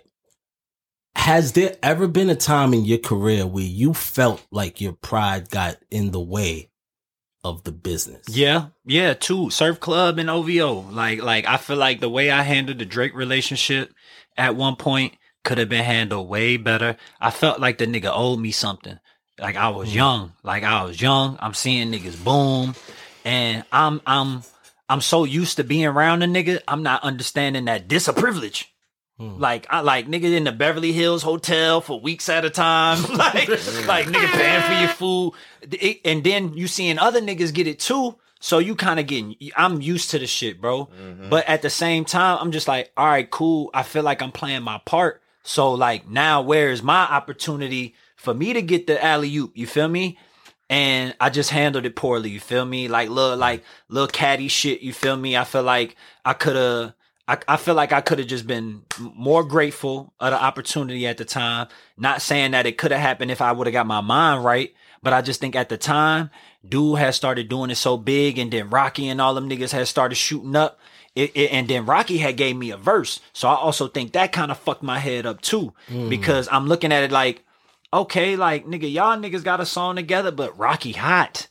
Like, like it's a difference between being a homie and being hot. So Drake, Drake not at homie level no more, but I'm thinking he is, you feel me? Hmm. So in my mind, I'm just like, damn, nigga, like, can can a nigga get a verse? Like, man,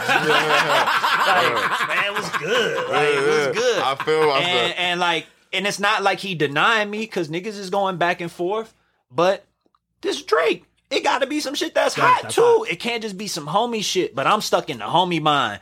I'm like, nigga, we been rocking since day one, nigga. Like, it should be like, nigga, give me the magic, nigga. Like, right.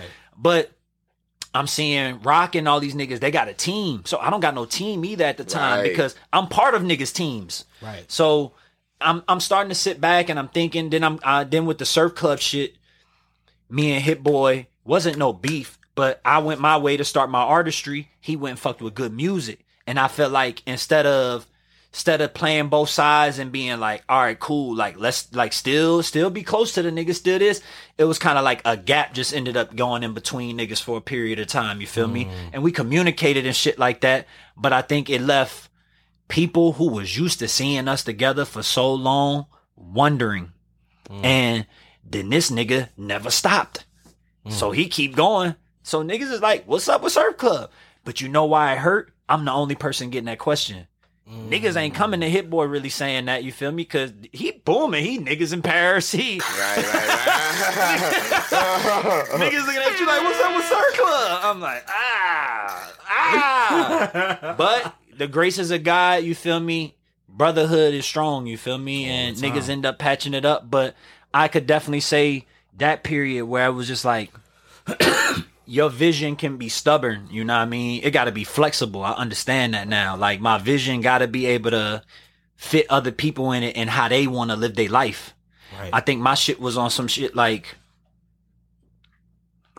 I seen niggas rock like this. Why we not rocking like that? Mm. And it's like, bro, I don't know what Drake going through when he go home at the end of the day. And then at the same time, I don't know what Hit Boy going through if I'm not calling and trying to communicate with them about that. Cause I ain't really know about communication at that point either. I'm young as fuck, bro. And we all just really like going off rap. Like, mm. I, like I felt like even the relationships was just like, they ain't start getting personal on some like, trying to figure out grown man shit until the rap shit just started becoming like a thing. Uh, it, it was it was so popping and niggas started getting their success where niggas could do their own thing. Now when niggas ain't gotta lean on each other like that no more, and niggas can start expressing themselves, you start being able to see niggas. Not mm. saying for real, but you get being able to see what niggas really want to be on. And Drake started building out O V O. I didn't feel pushed out, but it was like at the same time it was like, I don't want to be O V O at the end of the day because, like, they my niggas, but I'm still thinking about how I'm going to figure out this Surf Club shit. Right. Right. Then I'm seeing Hit Boy do the good music shit, and I'm just like, well, fuck. Like, how can I tell a nigga who fucking with Jay-Z to stop fucking with them? Like, I can't. Right. You feel me? And it put me in a place of, like, what what wh- who are you? What type of person are you in business? You feel me? Because mm-hmm. I knew people fucked with me personally at the end of the day, because I still had you and many other people as friends at this time, mm-hmm. and Money Matt being a backbone for me at that time, going through all this shit. You feel me? Mm-hmm. Um, he another person. He stick to his guns. Yeah, so does. That's why I think he was. I was able to lean on him, because at the same time, whatever I needed, I was just like, you know what, bro, I need a team. He was like, I manage you. I act, I act like I'm your manager. Then Dow came in, and then I added a person. So once I started mm-hmm. getting a team, I started feeling like it gave more of what I was saying validity. It's kind of like, dude ain't tripping, because he got some other niggas who also some good people and some good thinkers fucking mm-hmm. with him now. Mm-hmm. So once the Camp by Respect, Crown Bear shit start coming along, and I start being able to go around people with my own shit, I think people just started receiving me differently. And then once I started seeing that, I was like, I don't want to just be known for placements. Like, I'm cool. I'm cool on one Grammy. I swear to God, if a nigga end up getting more, God bless. But I'm really cool with one. Um, I would rather be, okay, you see how we ran in the Stout the other day? Mm-hmm. I'm on some shit like that, bro. I heard you. I swear to God, I'm I on some. You. I'm on some getting the homies deals that they ain't think they could get. Mm-hmm. I'm on some getting them the deals they think they could get. Mm-hmm. Mm-hmm. I'm on some like, yo, look, you know, I'm in Nashville now. You got twenty-five on you to go in on this business, because we about to build some shit down there. I'm on that, bro. Like, I'm on some. Rick Ross is paid off chickens. You feel me? Like, I can Big get business. Paid off the vegan. You feel me? Like, I but. I don't really, I, I I love Rap City. You feel me? I don't think I love rapping as much as I love living a life. I heard you. You feel me?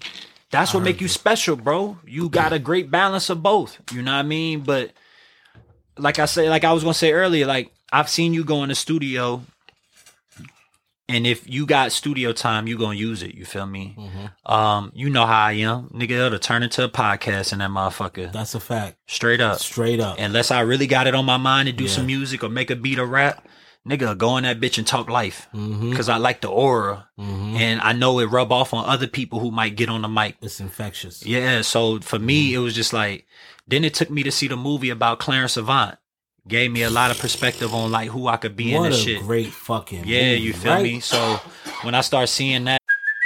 Hey, it's Kaylee Cuoco for Priceline. Ready to go to your happy place for a happy price? Well, why didn't you say so? Just download the Priceline app right now and save up to sixty percent on hotels. So whether it's Cousin Kevin's Kazoo concert in Kansas City, go Kevin, or Becky's Bachelorette Bash in Bermuda, you never have to miss a trip ever again. So download the Priceline app today. Your savings are waiting. Go to your happy place for a happy price. Go to your happy price, Priceline. And I start seeing like how he handled the Babyface L A Reid shit mm-hmm. and helped him get a better deal. Mm-hmm. That's me. Like I want to get in. I want to get in position to one day be I like, he's the Godfather. Yeah, I know Hit Boy. I know Hit Boy is the greatest. Y'all need to give him a deal. He need a he need a Beats by Dre type deal one day, nigga. I, Period. I'm sure he's gonna get it. You feel me? You with you, nigga? We need, nigga. We need you to be the the black on rolling paper that everybody fucking with, mm-hmm. nigga. Period. Point blank. I'm a, I'm gonna be the first black uh, wrestling promoter. Look, talk your shit, look, smoke. Man. Look, where was we? Where was where was we at the other day? Amongst them people, amongst them people. Yo, I want to say out loud, thank you for taking me to the Knicks game. Oh, love, man, that's the goal, man. Because I haven't really been outside, right? I'd get dressed to sit at my desk, right? But what a game! What a game but, to go to, though. But I went to the last game of the season. You know what I mean? And we was amongst a lot of good. I got to. Uh, Relink with, with a good friend of mine, Pete Davidson. Shout out to Pete Davidson. I saw him at the game. Fucking, you know, we was amongst a lot of great energies, great people. Questlove, Nas, Fat Joe, Steve Stout, John Stewart, Leon. There's a lot of people in, in the building. And I want to appreciate you and, and thank you for nah, thinking of man, me nah, to man. fucking go to that fucking game. Because you nah, know I'm a man. diehard Knickerbocker. Nah, man. That's the goal, man. And honestly, you know... Look, man, I'm one of them niggas. I sit up on YouTube and watch them old D V Ds. And Jim Jones and Dame Dash, they two of my favorite niggas to watch. And I love my one of my favorites is Dame taking Jim to the art show and like huh. introducing him to niggas and shit like that. You feel me? And that's just what I'm on, bro. Like, you feel me? Like, connecting the dots. We familiar with Steve Stout and all these niggas, but we ain't seeing them in them spaces. So right. I want us to not just see them niggas in the street and not right. in passing. I want right. them niggas to see us in peripheral, you know what I mean? And see us in these certain areas where they operate, you feel me? And I think that's the biggest thing that I could do right now, man, is like, I want us to be in these places where I know our music is and I know our energy is received. And you see how we in there watching the game, enjoying it. But at the same time, what is my mind always on? Like, this shit could be wavier than this. Absolutely. Like, yo, why the D J playing? Like, why yeah, he not playing D M X? He playing West Coast music. Why you not playing Dipset? Yeah, like, you playing. Yeah. And, and I think that's always, like, New York. From the time I came to New York, I've always felt the love, man. Like,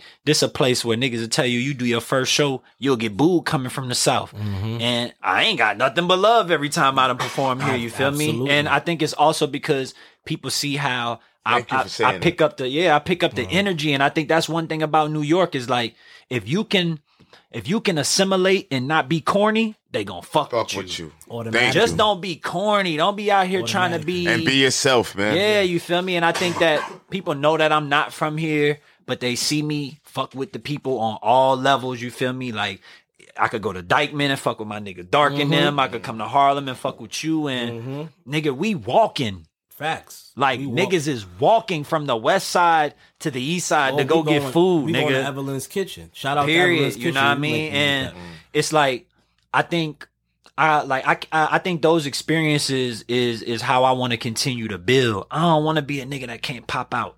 I mm. like the fact that I could pop out. I like the fact that we went to the game the yeah. other day, and if niggas knew who you are or they knew who I was, niggas was letting us rock out. Facts. It was love, you know what I mean? Facts. Then when you seen your man there, you and him chopped it up and mm-hmm, kicked it. Mm-hmm, and mm-hmm. I think me and my me and my shorty go back and forth. She be like, "You don't fuck with New York, do you?" I'm like, "I do," but I'm like, I don't think I'm in the. Sp- I think my thing is this: I know where I see myself, and in New Orleans and in L A, I'm in a great space in my life. Niggas fuck with me at home. I could damn near do whatever. And in L A, I've been there. That's I, I became a man there.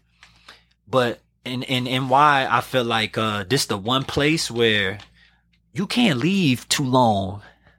Because if you leave this bitch, they forget and move fast, yeah, man. Yeah. yeah. So I ain't gonna front. Change, a nigga came back. Change, a nigga yeah. came back intimidated, bro. Like, how I'ma catch the groove back? Like, what's popping? Because, you know, at that time I could lean on y'all. I'm like, I'm about, right. I'm in Harlem. I'm about to right, just go right, fuck right, with the right, homies right, real right, quick. Right. Whatever them niggas doing today, that's what I'm doing. Right, right. Now, nigga, thirty-three years old. You know what I mean? The game is up, and it's mm-hmm. like, all right, cool. Got these relationships. Let me figure out a way to use them. And luckily, niggas get tickets to the game and shit like that. So I'm like, let me bring you in Hove. You feel me? And that's because I know that y'all active out here. That's me leaning on y'all again. Because mm-hmm. if I would have went to the game by myself, I'm sure I would have met all them same people. But the energy around me, I probably wouldn't have been confident. But I'm confident mm-hmm. around y'all. You feel me? Mm-hmm. And it's not that I'm not a confident person, but New York City, this bitch, this New, York. Yeah, yeah, yeah. New York, big New City. York City, the Big Apple, baby. New York, bro, it's New York. Come here and I'll be feeling that's that. That's a fact. I, I know how that shit. This shit move, boy. Word. So right, so my my my guy's show has this segment on our show. Oh, it's my turn. Yeah. Um, I'm gonna just play a little stupid music. Don't worry about it. Look, G- give it to me. Pause.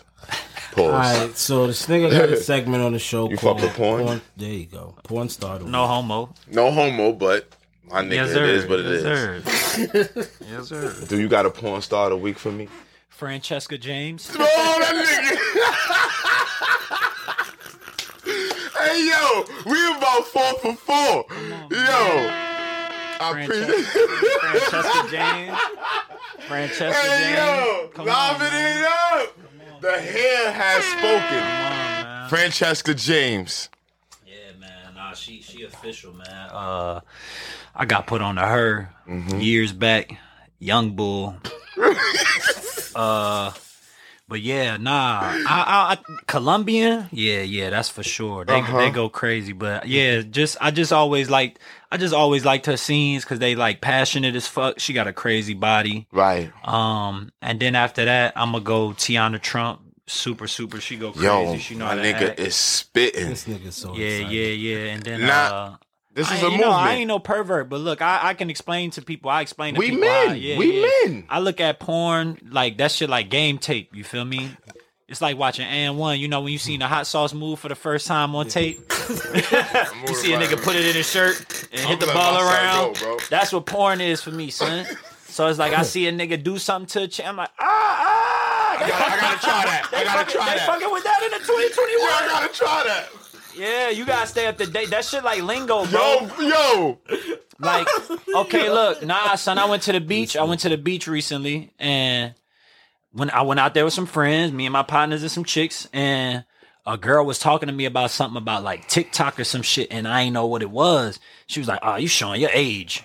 I was like, oh, like, ah, like, she was like, yeah, she was like, you don't look like you on, she was like, you look young, but she was like, you don't want to, she was like, you got, you might not be on TikTok, but you got to know about what's popping on TikTok. You got to move with the time. And I'm like, okay, yeah, it's like staying up to date. Mm-hmm. So I think sexually is the same thing, bro. Like, that's a fact. Whatever you on, like I said, niggas, some people get freaky, some people get extra freaky, but yep. I don't think that you can be out here where women are observing the society grow. You feel me? They getting more free with how they comfort, confident in themselves mm-hmm. and what they willing to let men try on them. That's a if fact. If you into that, talk, you feel talk. me? If you talk to them properly about it. But you can't just be having missionary sex, bro. That's like that ninety-eight. Shit over. Yeah, yeah, that's like seventy, nineteen seventy missionary. Yeah, man, listen, you can't brother. Have nineteen ninety-eight they giving sex, out bro. The twenty twenty-one yeah, dome yeah, right now. Yeah, not a dot. It ain't right unless no, it got yeah. bubbles on nope. it, sis. It ain't nah. right unless it got bubbles. Nah. If you ain't got bubbles on my head, on the head game, send it over there. But I ain't not, fucking with not, you, he sis. He not lying. He not that's lying. That's old school. Son, yeah, yeah. yeah, I need bubbles. Yeah, dry head is ninety-eight. Dry head. Yeah, sis, I might kick head. You, sis. Real rap. That's equivalent to get that. One-handed, one-handed head, one-handed head. That's two thousand. You feel me? Head. Come on, man. Wireless. Yeah, you know what I'm saying? Yeah. Put your hands behind your back, sis. Do not touch me. Don't. If you touch me, I'ma choke you. Don't touch me. Oh, nah, yeah, I might go too hard, but you know what I'm saying. Nah, you know what I'm saying? But nah, yeah, but twenty twenty-one head nah, out here. I, I truly think is that I think you know one thing I learned. You know, Clubhouse had a little run. Mm-hmm. And I'm I'm appreciative of that because you know, as artists, as the type of people we, we kind of live in a bubble at the right. end of the day. Absolutely. We don't really got to be out there. We don't got to be out there. Door to door. And um, I feel like on Clubhouse it allowed me to connect with other black people, black men and black women who are into the music we make. They listen to our music, but I'm actually getting to hear how they live to our music. Mm. I'm hearing about the relationship problems and how black women may not feel protected by black men, and then. Mm-hmm. Black men may feel misunderstood. Mm-hmm. And then this whole narrative of like uh, black men not being with black women and mm-hmm. shit like that. So mm-hmm. while I'm sitting there and I'm listening to this type of shit, I'm just like, okay, it sounds like a co- communication barrier. And I think it a lot is. Of times it's it because is. With black people being in the position we in, only a small few of us get that privilege, get that experience that come with it too. You feel me? To be able to go around and have the option to date people of different nationalities or the option to date people from a different place than you. You feel me? Mm-hmm. Some people ain't never dated a person that ain't from their same city or same state. So they don't even know what it's like to be introduced to, uh, a different mindset. Okay, like yep. I can't, I can't pinpoint that like girls in the South like this more sexually than girls in the West. But from my experiences personally, I could say it's more free spirited women on the West no, no, no, than it is that, down South. You feel me? Yeah. And I think it's because of what they've been exposed to. Hmm. They've been exposed to the sexuality and a different type of confidence where sometimes the shit down South, girls may grow up spiritual. Family. So they don't, family yeah, family vibe. Oriented. Family so they don't really want to expose that. Mm-hmm. They rather do it privately. Then sometimes privately might be too late for a nigga. Because a nigga, a you like, you might get the wrong nigga in the bed. This nigga not into that. Yep. You feel me? So I think with going back to what we was talking about, like, I think people got to use porn in a healthy manner. I don't understand how niggas get hooked to it. That's ridiculous. It but oh, I'm hooked. I definitely think if, a, I think, I think as a man, if you can't show your chick a porno, you you weak inside, bro. Yeah, like, that's like a, if you think you looking real. At porno and you cheating on your broad, then you, Yo, gotta, you got a sick connection to it. You feel me? You got a you got a sick connection. Somebody fell? Nah, this is New York City. But, don't worry about but it. But I think I think that's where dudes get lost. Like I ain't never even seen a chick. Like I ain't never really seen a chick in a porno. Tiana Trump might be like the closest one I seen to a chick that I look like I might fuck with in real life. Life, life for real. Realistic like, woman, realistic, yeah. Like, and I'm yeah, with you. But I'm other than you. That, the white ones, the whatever's that is, they they not even my type. They be beating the face. You feel me? I'm with you. But they actions that they doing if I could peep that and I could show a shorty like, look, hey. Different skills. You ever peep that? Mm-hmm. Porn, porn is not always about how a chick look. It's about what she can do. It's never how a chick look to That's me. A like fact. I said, they ain't do not. They ain't never bad enough to what I've seen in my real Different life. Different world, man. Yeah, yeah, but... Definitely, I think dudes just gotta like they gotta be healthy with that shit. Yeah, nah, facts though. When I nah, hear facts. Fap and all that shit, I ain't, mm-hmm. I, I'm like, what is that? Like y'all niggas sit up and just beat y'all meat. Hold on, who, what's that? What, what, what you call Fap, F A P. Like what niggas what be that? Calling that shit? It's like some That's weird white boy shit. Yeah, like call it fapping. I guess it's like slang for like jerking off and shit oh. like that. They got a slang for whacking they weasel. Yes. Oh, so yeah, I guess there's just, like niggas that just stay home and yeah, do that all day. Be wilding you. Feel nah, me? Yeah, I mean yeah, I guess outside. I get, I get, I get outside. You have to say it out. I don't even know what that was, bro. Yeah, I'm gonna give it a hundred with you. You know what I'm saying? I give it a good little forty-five an hour, but yeah. I got to go. See yeah. what I'm saying? Niggas gotta chill. Right. So look, bro, I wanna say again, I love you. Thank you so much. This shit was dope, man. I couldn't wait for you to come to New York so I could have you come up here. Nah, this is great. So we could chop it up. You know what I mean? And I'm usually the one to leave with the gems, but if anybody follows this guy. Or if you if you're not aware, on Twitter, follow The Hair, T H E H E I R. Yes, sir. On Instagram, on Instagram and Twitter. Chase N Cashe on Twitter. Chase N Cashe. Chase the letter N, Cash with an E on the N, C A S H E, and Chase N Cashe on everything. You could type it in on Instagram; it'll come up, even though I ain't got the handle. And uh, more importantly, Can't Buy Respect, man. can't buy respect dot com Can't Buy yeah. Respect on everything. I appreciate you rocking my shit. You feel me? Oh yeah, I appreciate I, I, I'm you. mad. I'm wearing this shit right now, and nah, I got my Can't, I got it's all, all my hats right there. I got it on right now. So all right, cool, so all right, cool. I mean? So look, I was saying I, I usually leave. my my listeners, viewers with a gem, but being that I got a walking gem here, I feel like walking gem. You're the one to leave the gem. Hey. Yeah, man. Uh, what I would like to say is, man, as as black people, man, as all people, if you uh, are a fan of a, a lifestyle of positivity, like I don't fake nothing positive. I remember being a point in my life where I was depressed and I had negative energy, and I make it a point every day to start off positive before anything. You know what I mean? I'm never going to stop being honest about my opinion and how I feel, because I really only say things to see the world be better. And the same things I ask of people, I ask of myself even more. That's why I wake up. Up, I get up, I work out. You feel me? You seen recently I had a whole transformation of my body and shit mm-hmm. because I felt like I was a person who talked a lot of shit, but then in the physical, could I back it? You feel me? Mm. If I had to help somebody, could I be strong enough to pull somebody out of a car the same way I could motivate somebody on Twitter? You feel me? So for me, it was beyond uh, the spiritual and uh, the...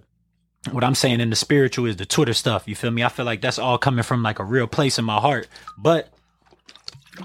Beyond that, I think physically, I think uh, I'm up to the task now of what being a man is and what being a leader is. So I just would tell people to do that, man. Like, definitely focus on your health. I know we put a lot of, into our craft and everything, but we got to put more into our bodies and more into our health. I do not want to see people who got the energy and the power to make change uh, succumb to their own choices.